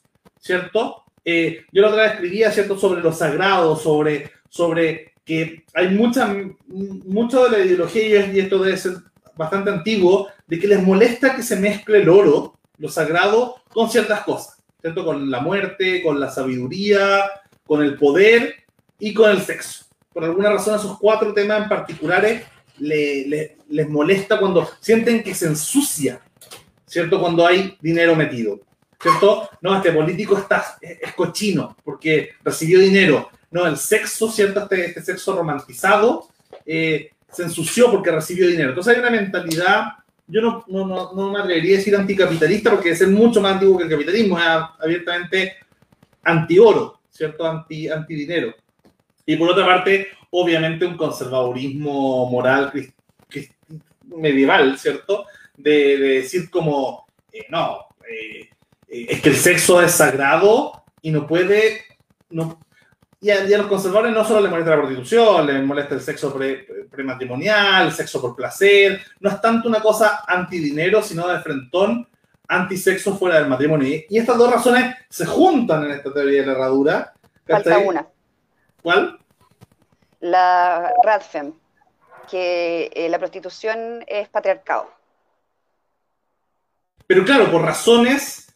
Eh, claro, ahí sí, podría ser una tercera, una tercera opción, pero se mezclan justo todas estas visiones y hay, hay medios incluso que uno podría considerar liberales, por ejemplo, el DW, no sé cómo se, se dice, el, el, típico medio alemán importante, eh, que, que hace una, una, que tiene una campaña hace muchos años antiprostitución muy dura eh, dentro de la política liberal de la Unión Europea, o sea, atacan a Francia, atacan a España, atacan en general a los que y, son súper duros con el tema de la prostitución y son un medio que uno podría decir como, como el CNN alemán o la BBC alemana, ¿cachai? Eh, de alguna manera, ¿cierto? Eh, han, le han dado muy, muy, muy, muy duro a la, a la prostitución. Te pasamos ahora la, la pelota de Diego. Sí, son muchos temas. A ver, eh, sobre el tema del matrimonio, hay un texto que yo recomiendo que lea, en verdad cuatro, que son la historia de la sexualidad de Foucault, pero sobre todo el último, el tomo cuarto, que se publicó en 2018, donde él analiza el tema del matrimonio cristiano, o sea, analiza claramente el tema de la cristiandad, y su hipótesis es muy interesante, o sea, lo que Foucault plantea ahí es que no hay una ruptura entre el mundo griego, romano y, digamos, el mundo cristiano que la noción matrimonial no, no, no es que cambie sustancialmente, el matrimonio siempre fue una institución económica. O sea, en Grecia una institución económica que tenía que ver, de hecho, las, los tratados son las económicas. O sea, por supuesto, como decía Lucas, la sociedad griega es una sociedad viril, eh, masculinista y guerrera. Si uno ve todas las virtudes eh, que ellos este, buscaban, eran virtudes guerreras que tienen que ver con la valentía, con el honor, con la camaradería. Y la mujer era parte del patrimonio que tenía el noble griego era parte de su patrimonio económico con el esclavo, al cual podía tomar como objeto sexual también las prostitutas. Había una relación completamente asimétrica, o sea, el hombre hacía lo que quería y la mujer no, ¿no? Eso después, obviamente, en Roma hay algunos cambios, porque la mujer en Roma gana un poco más de autonomía, un poco más, no mucha, pero y sí se empieza un proceso de heterosexualización gradual, digamos, ¿no? Eso Foucault lo marca muy bien, digamos, ¿no? De hecho, las relaciones... Hola, a ahí. Este, Hola, mucho gusto, perdón, ¿fue la diferencia de tiempo? Todo bien. Este, bueno, sigo entonces con lo que decía. Foucault dice, por ejemplo, en, en, el tomo subsiguiente, dice, bueno, en Roma hay un poco más de simetría, la mujer es más autónoma y las relaciones homosexuales, por ejemplo, que estaban permitidas, no en ese sentido, porque no existía el concepto de homosexualidad en Grecia tampoco. Hablar de homosexualidad griega es impropio, en verdad, porque no existía la noción de identidad sexual, como hoy la entendemos. O sea, una práctica sexual no determinaba la identidad, que es muy interesante eso, digamos, ¿no? Ellos tenían vínculos sexuales independientemente de la, de, la noción de identidad que hoy tenemos como homosexual, heterosexual, eso no existía en el mundo antiguo, digamos, ¿no? Pero Foucault dice, bueno, en Roma hay mayor simetría, el matrimonio se establece como algo importante para las élites, pero de a poco empieza a permear y se torna gradualmente más masivo. El cristianismo toma eso, o sea, no, es que inventa nada nuevo, el cristianismo nace como consecuencia de la caída del imperio romano, digamos. De hecho, el papa es el César, o sea, toma la misma estructura romana, ahí hay un papa hoy, pero es más o menos lo mismo, digamos. ¿Cómo se elige un papa? Como el colegio cardenalicio, era lo mismo que eh, más o menos es la estructura, digamos, de Roma, ¿no? Entonces, eso se mantiene, entonces no, hay una gran ruptura, pero el matrimonio básicamente es una institución económica, sigue siéndolo todavía hoy, digamos, ¿no? Es una cuestión absolutamente. El placer no, no es un tema al interior del, digamos, como el matrimonio. En todo caso, será un tema propio de cada pareja, cada uno puede plantear el tema del placer, pero desde el punto de vista legal, el placer no, no, no, es un tema importante ahí, ¿no? Em, sobre el tema, ¿sobre qué otro tema? Este era un tema del, digamos, el matrimonio, no sé si estamos hablando de la prostitución, ya hablamos, no sé si, si puedo sumar nada más sobre la cuestión, digamos, ¿no? Estoy de acuerdo un poco a lo que plantean, digamos, sobre la prostitución, como lo planteé antes, estoy de acuerdo, digamos, con, con la no punición. Después veamos la forma en que se legaliza, regulariza, etcétera, etcétera. Ah, ya sé, lo que decía Lucas sobre el tema de la crítica en Alemania, que dicho sea de paso, en Alemania hay trabajo sexual legal. Tengo entendido que hay trabajo sexual legal en Alemania. Pero está pésimamente mal estructurado, mm. se da, da, pie a la trata de blanca, eh, es, pésimo, es pésimo. Entonces yo entiendo que haya una suerte de lucha contra ello. Claro. Está bien, bueno, hay que ver el caso especial, yo no conozco específicamente el caso alemán, pero eh, la idea esta de que hay cuestiones o instituciones que son intrínsecamente patriarcales, eso ya es algo que se lo puede ver en la década del 80. Hay un paper muy bueno de Anne Ferguson que se llama sobre las sex wars en New York, ¿no? donde discutían, por un lado, las feministas libertarias, Gail Rubin, por ejemplo, sadomasoquista, Pat Califia, que estaban a favor de legalizar el trabajo sexual, etcétera, a favor del sadomasoquismo, y por otro lado, las feministas más abolicionistas, hoy serían este, que estaban en contra, obviamente, como Catherine McKinnon, Andrea Dworkin, etc. Esa discusión viene de la década del 80 en el mundo feminista. Estas planteaban, Dworkin y otras, que la prostitución, la pornografía eran intrínsecamente patriarcales. Y Rubin, por ejemplo, no. Decía, no, no hay nada intrínsecamente patriarcal en la pornografía. Habrá pornografía patriarcal, pero no toda la pornografía es patriarcal. O sea, no es un argumento para prohibir la pornografía, es una manifestación estética. Así como hay cuadros o arte que te gusta más, o es patriarcal o misógino, otro no. ¿Se entiende? Eso es interesante, me parece muy interesante ese argumento. Lo mismo con el sadomasoquismo. O sea, ¿por qué es intrínsecamente? Eso implica pensar que hay un elemento en la masculinidad violento. No, no necesariamente es así, digamos, ¿no? Esto es muy interesante y es lo que me hizo a mí ponerme del lado de las feministas libertarias, o sea, de Gail Rubin, de Pat Califia, después leí varios textos de ellas, son muy interesantes, digamos. Eh, yo coincido con esa posición, ¿no? En todo caso, si la pornografía es mala, no hay que prohibirla, hagamos mejor pornografía, hagamos otro tipo de pornografía, pero no hay que prohibirla. Fíjense que a tal punto llegó eso que las feministas abolicionistas hicieron causa común con Reagan en la década del 80 buscando prohibir la pornografía. Es una página negra del feminismo que no quieren reconocer. Pero Reagan, por supuesto que la alianza era táctica, no ideológica, digamos, Reagan buscaba prohibir la pornografía en nombre de los valores familiares. Hoy serían los alt-right, todos esto, digamos, ¿no? En nombre de los valores familiares hay que prohibir la prostitución y la pornografía. Y las abolicionistas en nombre del machismo, del patriarcalismo. Pero la verdad es que la finalidad era prohibir. Era igual.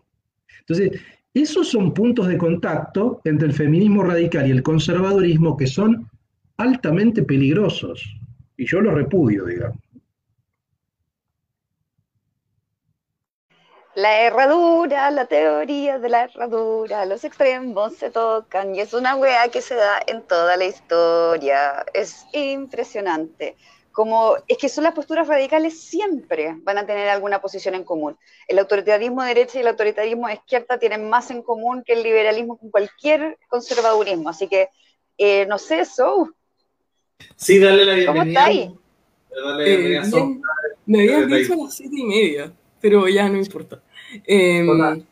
Ah, hola, mucho gusto. Quería hacerte una pregunta, porque ya que estabas refiriéndote a, una, a un tipo de prostitución o material pornográfico independiente del patriarcado, existen también muchas corrientes como el post-porno o bien arte más erótico que han sido retomados por corrientes feministas más liberales, o no sé si llamarlos como conscientemente liberales, pero al menos no radicales, eh, que sería tomar estos elementos eróticos, pero independiente de la mirada del hombre.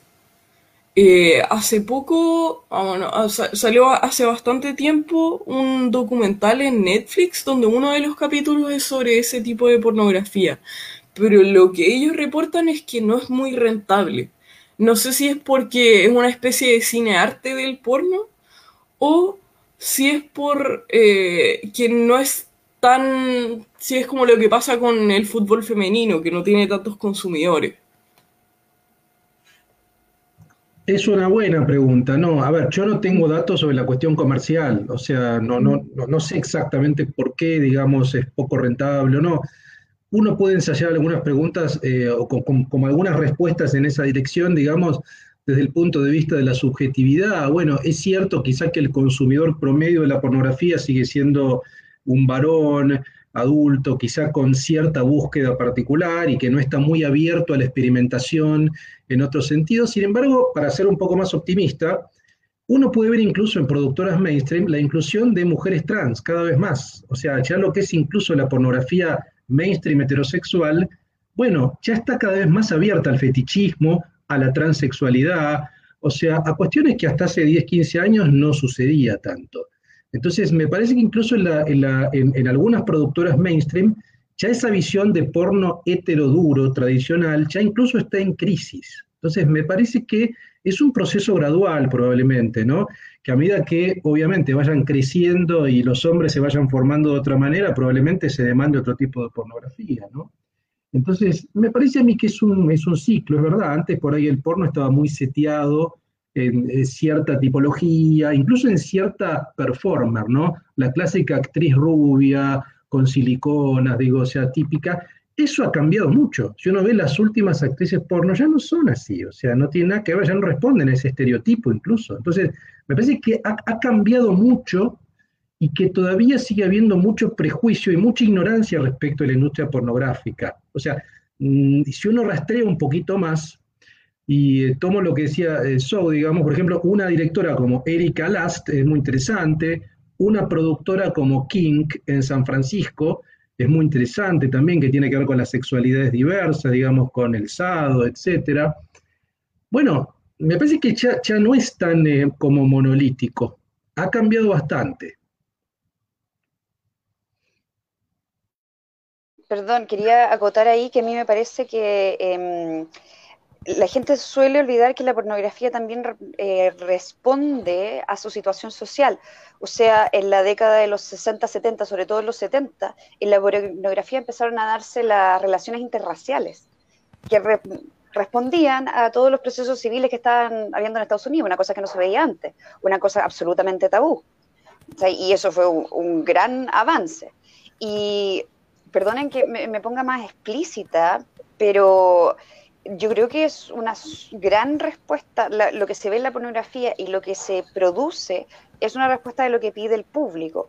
Y por ejemplo, eh, uno de los, cuando uno ve qué es lo que más busca la gente, dependiendo del país, en muchos países se busca lo que sea ya bien eh, contestatario, mucho, mucho porno eh, sobre transexuales en, sociedades muy eh, conservadoras, pero también la imagen del cuckold, que esa ha surgido así como de la nada, y a mí me parece que sería un reflejo de esta misma masculinidad que estábamos hablando, de esta masculinidad donde el hombre ya se siente como dejado atrás por la sociedad, pero también minimizado, y por alguna razón este porno en particular pareciera venir a, no sé si a reafirmar o, o qué es lo que le pasa de repente a los hombres que se sienten en una posición de masculinidad más, más, frágil, que les gusta ver esto. Porque es un porno que ha surgido que yo no lo veía. En los 90 veíamos a Sylvia Saint, que a fin de cuentas era una respuesta al, ¿cómo se llama?, a Hollywood, a Baywatch, a la estética noventera del, de la mujer 60, 90, 60, bueno, en realidad talla triple D. Eh, entonces, yo creo que lo que decías so, de este post-porno, o este porno más feminista, o este porno más cinearte, va a pegar porque también responde a un público que está buscando eso, que quizás no sea masivo, pero existe. Así que nada, esa era mi acotación. Sí, y justamente es eso solo acotación, es curiosamente que la, misma Wright use eh, esos términos pornográficos como insulto, siendo que también son de los principales consumidores porque tensiona esa misma idea, eh, esa misma diferencia. Yo creo que hay mucho, siempre se ha discutido si, por ejemplo, eh, dentro de feministas, eh, esta idea como a veces media culposa de ver BDSM donde las mujeres son sumisas. ¿Es feminista o no feminista? Yo he visto ese debate dentro del mundo de mujeres feministas dentro del BDSM que discuten eso y, me imagino que dentro, no, deben bastante más evolucionadas que, que, me imagino que dentro del mundo del right no deben estar como, oye cabros, es que me siento súper culposo por ver pornografía interracial y yo soy súper racista. Pero en como pensamiento está, ¿cachai? Y de hecho, bueno, los lo alt-right también, o, todo ese mundo de la incelesfera o el, o el manosfera, ¿cierto? Eh, tienen esta discusión eh, conceptual, sus teorías y, oye, todos los, todos los eh, eh, productores de porno, igual que en Hollywood, pertenecen a la misma etnia, ojo ahí, a Soros y, y, el financiamiento, y tienen todas unas teorías conspiranoicas de que están metiendo, no sé, y es divertido porque, porque ese porno que tú mencionas, como que contiene todo lo que los progres, o sea, los alt-right les da como tirria del mundo progre, migración, interracialidad, feminismo, eh, LGBT, ¿cachai? O, homosexualidad, bisexualidad masculina. Entonces, contiene todo lo que a ellos les da terror en un mismo, en un mismo género pornográfico. Entonces, es curioso. Te paso la pelota del video. No, bueno, un poco en línea con lo que vos decías. Hace poco estaba leyendo un libro de un autor argentino sobre la rebeldía de derecha, que es muy bueno el libro, que llama ¿Por qué la rebeldía se hizo de derecha? Una cosa así, de Pablo Stefanoni, que es un, es un teórico argentino, es muy interesante. Bueno, y al final hay un glosario del alt-right y una palabra es conservative, jugando con el cackhole, ¿no? Con esto que decía Isadora. Claro, ellos usan e, esa, e, esa, ese término que viene del porno, que es un subgénero, el cackhole, que es eso, es, es un poco humillante, digamos, no es un hombre eh, que mira la relación sexual de su mujer, pero de manera humillante, o sea, no hay ningún tipo de placer, o sea, se lo hacen adrede, ¿no? Un poco eh, jugando con esta palabra, el conservative sería algo así como un conservador humillado que está a los pies de los progresistas, sería como el, como el neocon de los 90, ponele, que se pone a los pies del globalismo, según sus términos. ¿eh? Eso sería un conservative, digamos, ¿no? Alguien que es de derecha tibio. Es muy divertido. Em, y sobre, sobre lo que decía Lucas, también es cierto. Yo la otra vez veía el mapa de Pornhub, de este sitio, el, más, el, el tube más importante, por estado. Si vos ves los estados más conservadores, ven el porno más radical. Por ejemplo, Utah uno de los más conservadores, vengan bang, o sea, ven lo más extremo, digamos, ¿no? Es, es manual, ¿no? Lógicamente, digamos, ¿no? los estados donde hay mayor este, represión, donde no sé, hay más discurso en ese sentido, encuentran como una línea de fuga, ¿no? Por el porno. O sea, gracias al porno están viviendo, o sea, deberían en verdad prenderle una vela al porno. Les cabre acá, cachan, que a mí me fascina este tema de conexiones de búsqueda de porno con ideología política. Eh, y, he, tratado de leer todo lo posible al respecto. Eh, y había una cosa súper curiosa con las fantasías de los británicos versus los franceses. Eh, en, en el mundo británico tenía coincidencia la ideología con la pornografía. Eh, o sea, los liberales sí veían más pornografía interracial o LGBT. Eh, los conservadores veían más como, no sé, pornografía como común y corriente y, no sé, el, mundo de la izquierda veía más, no sé, eh, mujeres dominantes. ¿Está ahí? En cambio, en Francia se daba el efecto contrario. la, la, la derecha, los votantes de Le Pen, si no me equivoco, ahí puedo corregir, se, me confunde, pero el votante de Le Pen eh, veía mucho sadomasoquismo eh, y, el, y, el, mundo de. Mm, y el mundo, claro, más votante de, de, la izquierda veía todas estas cuestiones más, más. Entonces, es interesante ver cómo igual se vinculaban. O sea, la, uno podría ir con todo esto, ¿cierto? Con esto, con esta idea de, mm, de, de Cambridge Analytica uno podría incluso descubrir cuál es la visión eh, ideológica política para hacer propaganda a través de la pornografía. de ahí, bueno, quería conectarlo aprovechando que está Soul, ¿cierto? Con, con el tema de, del transhumanismo, que es como uno de sus, temas favoritos.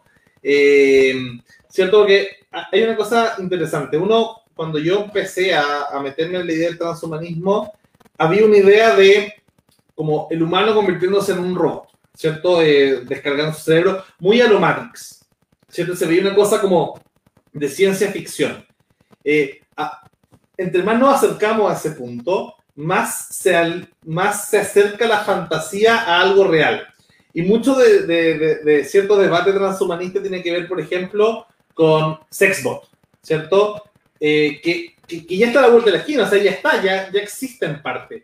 Y, y uno ve que el transhumanismo es usar herramienta externa a lo biológico en, en, la vida. Sería un bastón, sería un proto-transhumanismo. Eh, entonces, por ejemplo, los juguetes sexuales se vuelven una forma de, de transhumanismo. Y ahí, eh, yo había escuchado ¿cierto? El, video de Luis Diego sobre Beatriz Preciado, ¿cierto? Que, que es, bueno, Paul Preciado hoy día, ¿cierto? Que este, este autor trans que habla justamente sobre todas estas temáticas, donde, donde ponía la idea de juguete sexual, de dildo, eh, como un universal, como un igualitarizador, ¿cierto?, de la sociedad, eh, en cuanto todos podíamos acceder a tener estos objetos. Que bueno, fue, una de, los, de los fouls, siento yo, que cuando debatió Valentina Verbal, que, que estuvo publicando hace poquito eh, una de tus columnas, Luis Diego, cuando debatió con Agustín Laje acá en la Fundación para el Progreso, como que Agustín Laje le decía a Valentina Verbal como, oye, pero mira, mira lo que dice Beatriz Preciado, mira, mira esta idea, todos, y ahí hablaba, ¿cierto?, de, estas ideas de, de, de, los dildos como, como casi como, ¿viste que el, que el marxismo cultural hace esto? O sea, tiro la pelota sobre, sobre ideas de, de transhumanismo y, y, deseo sexual. Pero el transhumanismo como universalizador, es que en el fondo eso yo encuentro que igual es estirar un poco el chicle de la definición de transhumanismo, cuando empezamos a decir, sí, somos todos transhumanos porque tenemos lentes, pero eso es amplificar un poquito la capacidad que ya tienes de hacer algo. Eh, le, pondría como transhumanismo muy light. Eh, no es el equivalente a crear una especie de dispositivo como un dildo que pueda eh, ser vinculado a, tu eh, sistema nervioso, por ejemplo, y otorgarte la misma capacidad que tendría un hombre en este caso de sentir a través de ese miembro externo. Que eso para mí sería el, verdadero transhumanismo. Pero claro, si es que nos vamos al ejemplo de la gente discapacitada, amplificar una capacidad que ellos no tienen, pero que el común de la gente sí tiene, está como en, una especie de línea gris ya. Eh, pero siento que aún nos falta para llegar a, ese, a, lo que yo al menos consideraría como transhumanismo propio. Esto ya solo sería como uso de herramientas, Luis Diego. Yo tengo, no, como, como sé poco de transhumanismo, quiero preguntarle a, a, a Sou, que sabe más, seguramente, ¿cuál es una definición básica, incluso para alguien que no sabe nada, o sea, para cualquier persona que está mirando este video y no tiene idea sobre transhumanismo, ¿cómo se puede definir de un modo simple el concepto de transhumanismo? El transhumanismo, así como definición de diccionario, sería eh, la amplificación de las capacidades del cuerpo humano por medio de la tecnología. Por lo mismo digo que uno puede estirar esa definición y decir ocupar lentes es transhumanismo pero la idea es que sea más allá de las capacidades de un humano promedio. Por ejemplo, si tus lentes te dieran visión infrarrojo. O algo como lo que hacía Google Glass, no sé si todavía está en operación. Pero ese tipo de, habilidades. O, o, podría también ser algo como la extensión de la vida, si es que consideramos la vida como una capacidad que podemos modificar. Sabes que eh, yo tengo muy poco conocimiento sobre transhumanismo, pero cuando hablabas pensaba en algunas novelas cyberpunk, ¿no? Autores como ah, William Gibson, ¿no? Que un poco los personajes de las novelas cyberpunk, un poco es eso, ¿no? Es como una interacción con la tecnología que potencia tu, tu, tu, propia capacidad humana a otro plano. O sea, es en ese sentido, digamos, ¿no? Como que amplifica una potencia humana en ese sentido. Y muchos mm. personajes de las novelas cyberpunk eh, un poco eh, juegan con eso, digamos, ¿no? quizá tiene que ver, a ver, si uno lo pone un poco en la ficción, digamos, en el territorio de la ficción lo puede ver de manera más clara. Y sí, yo creo que, a ver, uno avanza hacia eso, ¿no? Me parece que estamos avanzando, quizá primero con prótesis, como decía Lucas, tal vez.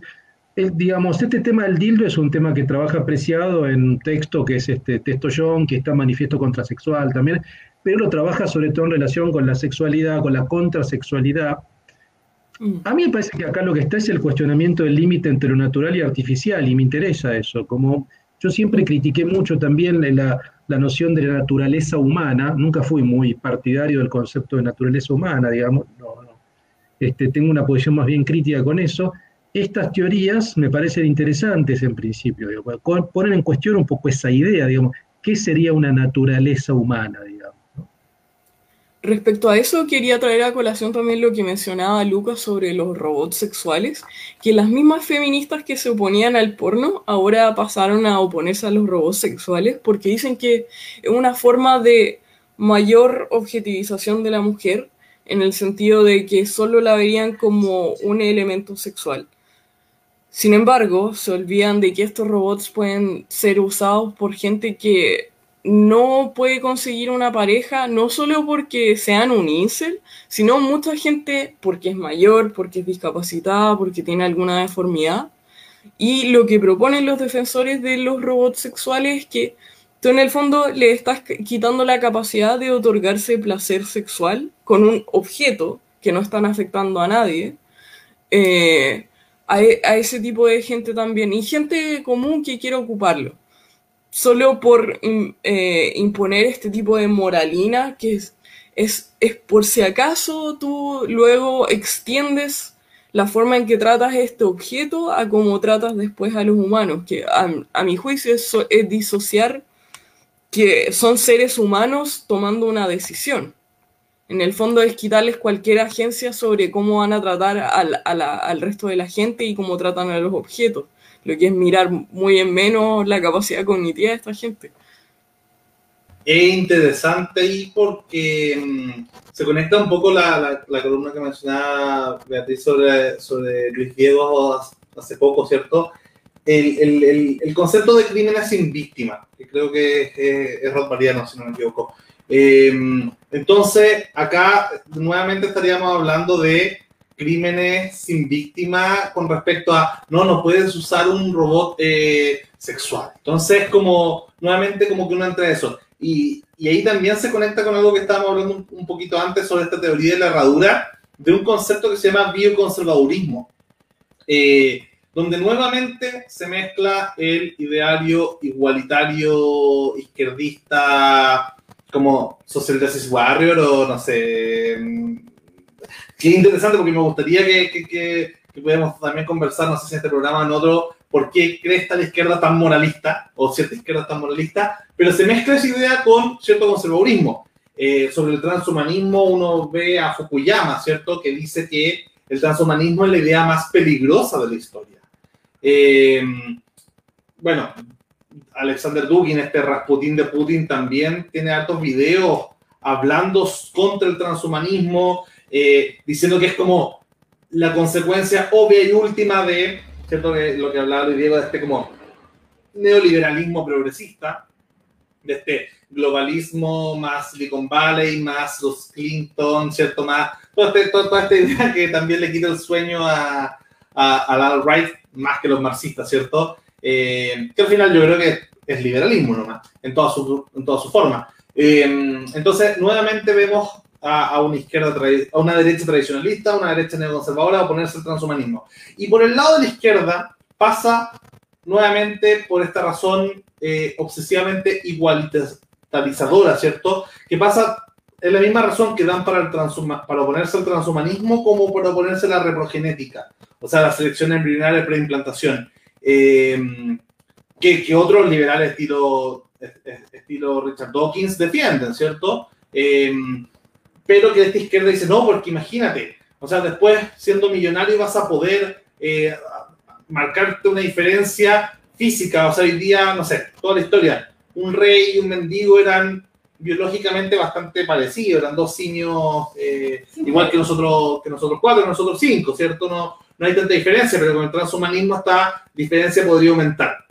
Uno de los argumentos, ¿cierto?, en contra, contra ese punto es que hoy día, por ejemplo, un smartphone eh, se demoró muy poco tiempo en pasar de las manos no solo de los, más millonarios, más poderosos, sino de los que tienen al mayor acceso a tecnología a la, a la humanidad promedio. Eh, ¿Cierto? No sé si, si las personas pobres de Somalia tienen así como todo el smartphone, lo dudo, pero, pero al menos una persona de clase media de cualquier, de cualquier país del planeta tiene acceso a un smartphone, tiene acceso a Internet. Y ya es una diferencia brutal, ¿cierto? Que ya... Eh, entonces, este, este argumento del capitalismo que no genera tanta, tanta igualdad, todas las Coca-Cola son más o menos iguales, todo el mundo. Nadie, Donald Trump no puede comprar la Super Uber Coca-Cola de oro eh, ultra especial para billonarios, ¿cierto? So, que el argumento que sacan los conservadores, tanto como la extrema izquierda, contra eh, el mejoramiento genético, por así decirlo, es, eh, uno, la experiencia con la, eh, con la Alemania nazi. Siempre dicen que ese tipo de selección nos va a llevar a, un estado tipo Alemania nazi, a eliminar lo que no nos sirve simplemente. Y que eh, la gente que primero va a poder acceder a esta tecnología médica va a ser la gente con más dinero. Entonces, esto nos llevaría a una diferencia que, gracias a, ese, a esa diferencia de acceso en los primeros años, ya la, la primera camada de gente que se, se sometió a, este, a esta selección sería más humano y pasaría a formar una especie de raza aparte. Pero lo que no toman en cuenta es lo que, claro, lo que decías tú, que la tecnología cada vez avanza más rápido. Si bien no avanza tan rápido en, el área médica, a excepción de la vacuna del COVID, que ha sido una de las cosas más rápidas que hemos visto en el campo, eh, eh, por, todos estos tipos de testeos y diferentes leyes con respecto a la experimentación y, la disponibilidad de estas tecnologías, lo que vemos no es tanto un problema de eh, construir y crear este tipo de tecnologías, sino más bien un problema de optimización de recursos. ¿Cómo hacemos que esta tecnología sea lo más barata posible, cosa de que llegue a más gente? Yo creo que ese es el problema de fondo para, porque, por ejemplo, si es que tenemos estas tecnologías de, mm, de extensión de la vida y queremos sacarla para que sea comercializable y la gente pueda acceder a ella, y ya, el argumento que nos ponen en contra no es que ahora solo los ricos van a poder acceder a esto. Los ricos ya tienen acceso a mejor tecnología médica en general, ya tienen acceso a mejor alimentación, a gente que los pueda cuidar, a todo un entorno que, que pueda estar atendiendo todas sus necesidades. Entonces, eh, yo creo que el problema está mal enfocado. Eh, la gente rica ya tiene acceso a tecnologías de mayor extensión de la vida, quizás no tan radical, pero a lo que tenemos que apuntar no es solo a crear estas tecnologías, sino crear un sistema detrás que permita que su producción sea lo más barata posible y su distribución también, y que sea masivo. Cosa de que sea uniforme. No regular, por así decirlo, a los organismos científicos que están tratando de crearlo, sino a los que están tratando de distribuirlo y, de, reproducirlo de una forma más, más accesible. Eh, perdón, sí, Mm. Dos cosas quería agregar y con esto tengo que ir cerrando, chicos, porque ya son casi dos horas, tengo que irme. Este, es muy interesante la charla, pero quería agregar sobre el tema de que mencionaba Sou, me parece claro, hay una idea de que es una eugenesia en un sentido nazi, pero podemos pensar una eugenesia libertaria. ¿Por qué no se puede pensar una eugenesia libertaria en el sentido de ampliación benéfica de las potencialidades humanas? O sea, uno a veces piensa en la eugenesia solamente en un sentido tanatopolítico, que es una política de la muerte. ¿Por qué no podemos pensar al revés una eugenesia buena? ¿no? Me parece que es un desafío, no está mal eso.